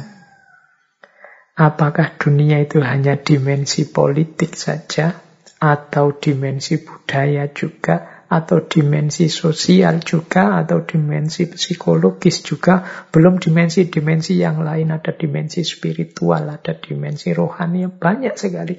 Dunia ini sangat kompleks, tidak terukur dibandingkan kita manusia yang kecil. Kalau menang perang mungkin bisa, tapi menaklukkan dunia semuanya, seluruhnya tidak akan mungkin. Kehausan untuk menaklukkan seluruh dunia ini, kata Diogenes, hanya akan membinasakanmu. Jadi, ini sebenarnya Isyarat bagi Alexander dari Diogenes, mbok jangan bunuh diri. Jangan melakukan sesuatu yang akan membinasakanmu sendiri. Ini pesan pertama. Pesan kedua, kata Diogenes, engkau kalau sudah berangkat menaklukkan dunia, tidak akan bisa kembali ke rumah. Ambisi akan membawamu terus semakin jauh Ambisi akan selalu memberitahu kepadamu hanya beberapa mil lagi, beberapa mil lagi, dan engkau akan terus mengejarnya tanpa akhir. Dan akhirnya yang engkau kejar hanya bayangan semu. Jadi ini pesan yang kedua ini persis seperti firman Allah itu kan di surat At-Takasur alhaakumut takasur hatta zurtumul makobir. Jadi manusia itu punya watak yang tidak ngerti kapan harus berhenti. Ingin nambah terus, nambah terus. Sehingga sampai dikubur, sampai mati. Akhirnya dia tidak sempat gembira, tidak sempat bahagia. Kata Diogenes juga begitu, kalau kamu sudah berangkat dengan iringan ambisimu untuk menaklukkan dunia yang sangat luas, yang tidak mungkin sebenarnya bisa engkau jangkau, pasti engkau tidak akan kembali ke rumah. Mengapa? Karena ambisimu akan selalu ambisi sebentar lagi, nambah sedikit lagi. Mumpung sampai di sini itu sekalian juga. Terus begitu tidak ada akhirnya. Sampai akhirnya engkau hanya mengejar bayangan semu. Jadi batas yang disebut sukses itu akhirnya tidak ada. Tadi di depan kita ngomong macam-macam kesuksesan, kejayaan. Cirinya dan batas akhir sukses dan jaya itu semu. Nah ini pesannya Diogenes pada Alexander. Ini mungkin juga pelajaran yang berharga untuk kita. Jangan sampai kita hanya mengandalkan ambisi. Jangan sampai kita lupa untuk kembali ke rumah. Jangan sampai kita kehilangan rem kita sehingga kita tidak tahu kapan harus berhenti. Ambisi kita nambah terus, nambah terus. Kita selalu takasur, selalu ingin tambah banyak, tambah banyak, tambah banyak. Ambisi selalu bisi kita sebentar lagi, mbok nambah ini lagi, nambah ini lagi. Akhirnya hidup kita isinya hanya dapat capeknya saja, lelahnya saja. Kita tidak sempat menikmati hidup, tidak sempat bahagia, dan tidak sempat bersyukur. Kata Diogenes, ingatlah dua hal ini sebagai hadiah dari orang yang miskin, dari orang yang bukan siapa-siapa. Baik, ini riwayat dari pertemuan Alexander dan Diogenes. Sampai nanti kemudian Alexander terakhir tanya, Wahai Diogenes, seandainya ini engkau diberi kesempatan untuk tidak menjadi Diogenes. Engkau ingin jadi siapa? Ini sebenarnya diam-diam Alexander itu ingin jawabannya Diogenes itu aku ingin jadi orang besar sepertimu. Jadi mungkin Diogenes the Great oh, bayangannya Alexander begitu. Tapi jawabannya Diogenes ya kalau aku tidak menjadi Diogenes aku tetap ingin menjadi Diogenes. Jadi ini jawaban ini menunjukkan bahwa Diogenes itu orang yang sudah merasa puas, orang yang kalau bahasa sufi itu makomnya adalah makom ridho. Jadi dia sudah ridho pada apa pun ketetapan Allah tentang dirinya, terhadap dirinya. Dan mentalnya, kalau bahasa akhlak itu dia sudah kona'ah, sudah merasa cukup dengan apa pun yang saat ini dia miliki. Nah, setelah Diogenes menjawab seperti itu, Alexander terus menimpali, But truly, if I were not Alexander, I wish I were Diogenes. Sebaliknya Diogenes, jujur sejujurnya, kalau aku bukan Alexander, aku ingin menjadi Diogenes. Jadi kalau Diogenes sudah puas selesai dengan dirinya, Alexander merasa ya kalau aku bukan Alexander the Great yang seperti ini, aku ingin menjadi Diogenes. Mungkin ada banyak hal ideal dari diri Diogenes yang diimpikan oleh seorang Alexander. Apalagi Alexander ini muridnya Aristoteles. Jadi ada kualitas-kualitas kebijaksanaan, ada kehausan-kehausan akan wisdom dalam dirinya yang itu banyak dia temukan dalam diri Diogenes. Baik, teman-teman.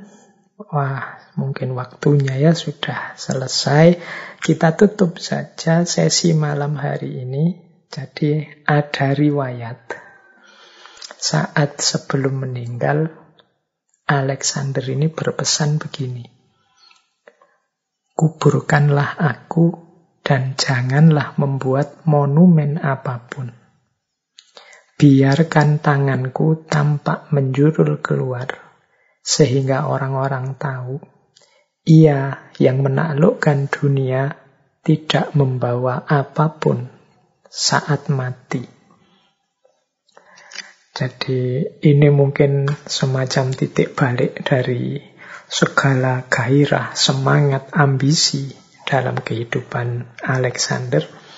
Dia berpesan, nanti tolong aku dikuburkan, tidak usah membuat monumen macam-macam. Biarkan tanganku kelihatan keluar. Ini kan biasanya kalau raja-raja itu kan sebelum dikubur disemayamkan dulu mungkin banyak orang yang berkunjung melayat takziah dan macam-macam itu dia pesan nanti tolong tanganku julurkan keluar tampakkan keluar biar orang-orang tahu ternyata Alexander the Great yang menguasai hampir sepertiga dunia itu saat dia meninggal tidak membawa apa pun tangannya kosong Nah, itulah pesannya Alexander the Great. Baik, teman-teman, saya kira itu dulu ya sesi kita malam hari ini. Ada banyak pelajaran bisa kita ambil dari sesi Alexander the Great ini. Beberapa di antaranya mungkin saling tabrakan, saling bertentangan. Letakkanlah setiap pesan di posisinya masing-masing dalam konteks yang sesuai. Di sesi malam hari ini ada pesan tentang semangat, gairah, perjuangan, usaha, kerja. Ada juga pesan tentang penerimaan, keikhlasan, keridoan terhadap hidup untuk tidak terlalu ambisius dan macam-macam. Rasanya memang ada yang saling bertentangan. Sebenarnya tidak bertentangan kalau kita tahu kapan menggunakannya, dalam konteks apa, dalam situasi apa. Karena hidup ini kompleks. Seperti saya bilang, setiap kebijakan, setiap wisdom itu ada konteksnya, ada situasinya. Setiap senjata ada peruntukannya. Kalau untuk makan ya kita pakai sendok. Kalau untuk motong kita pakai pisau. Kalau nebang pohon kita pakai kapak. Itu kan beda-beda sesuai dengan konteksnya. Nah, pesan-pesan dalam kajian kali ini juga begitu. Semoga teman-teman secara bijaksana bisa menyaring, mengambil sesuai yang paling bermanfaat untuk hidup teman-teman masing-masing. Baik, saya kira itu sesi malam hari ini. Insya Allah kita lanjutkan lagi minggu depan. Kurang lebihnya mohon maaf. Wallahul muwafiq. Wallahu a'lam bisawab. Wassalamualaikum warahmatullahi wabarakatuh.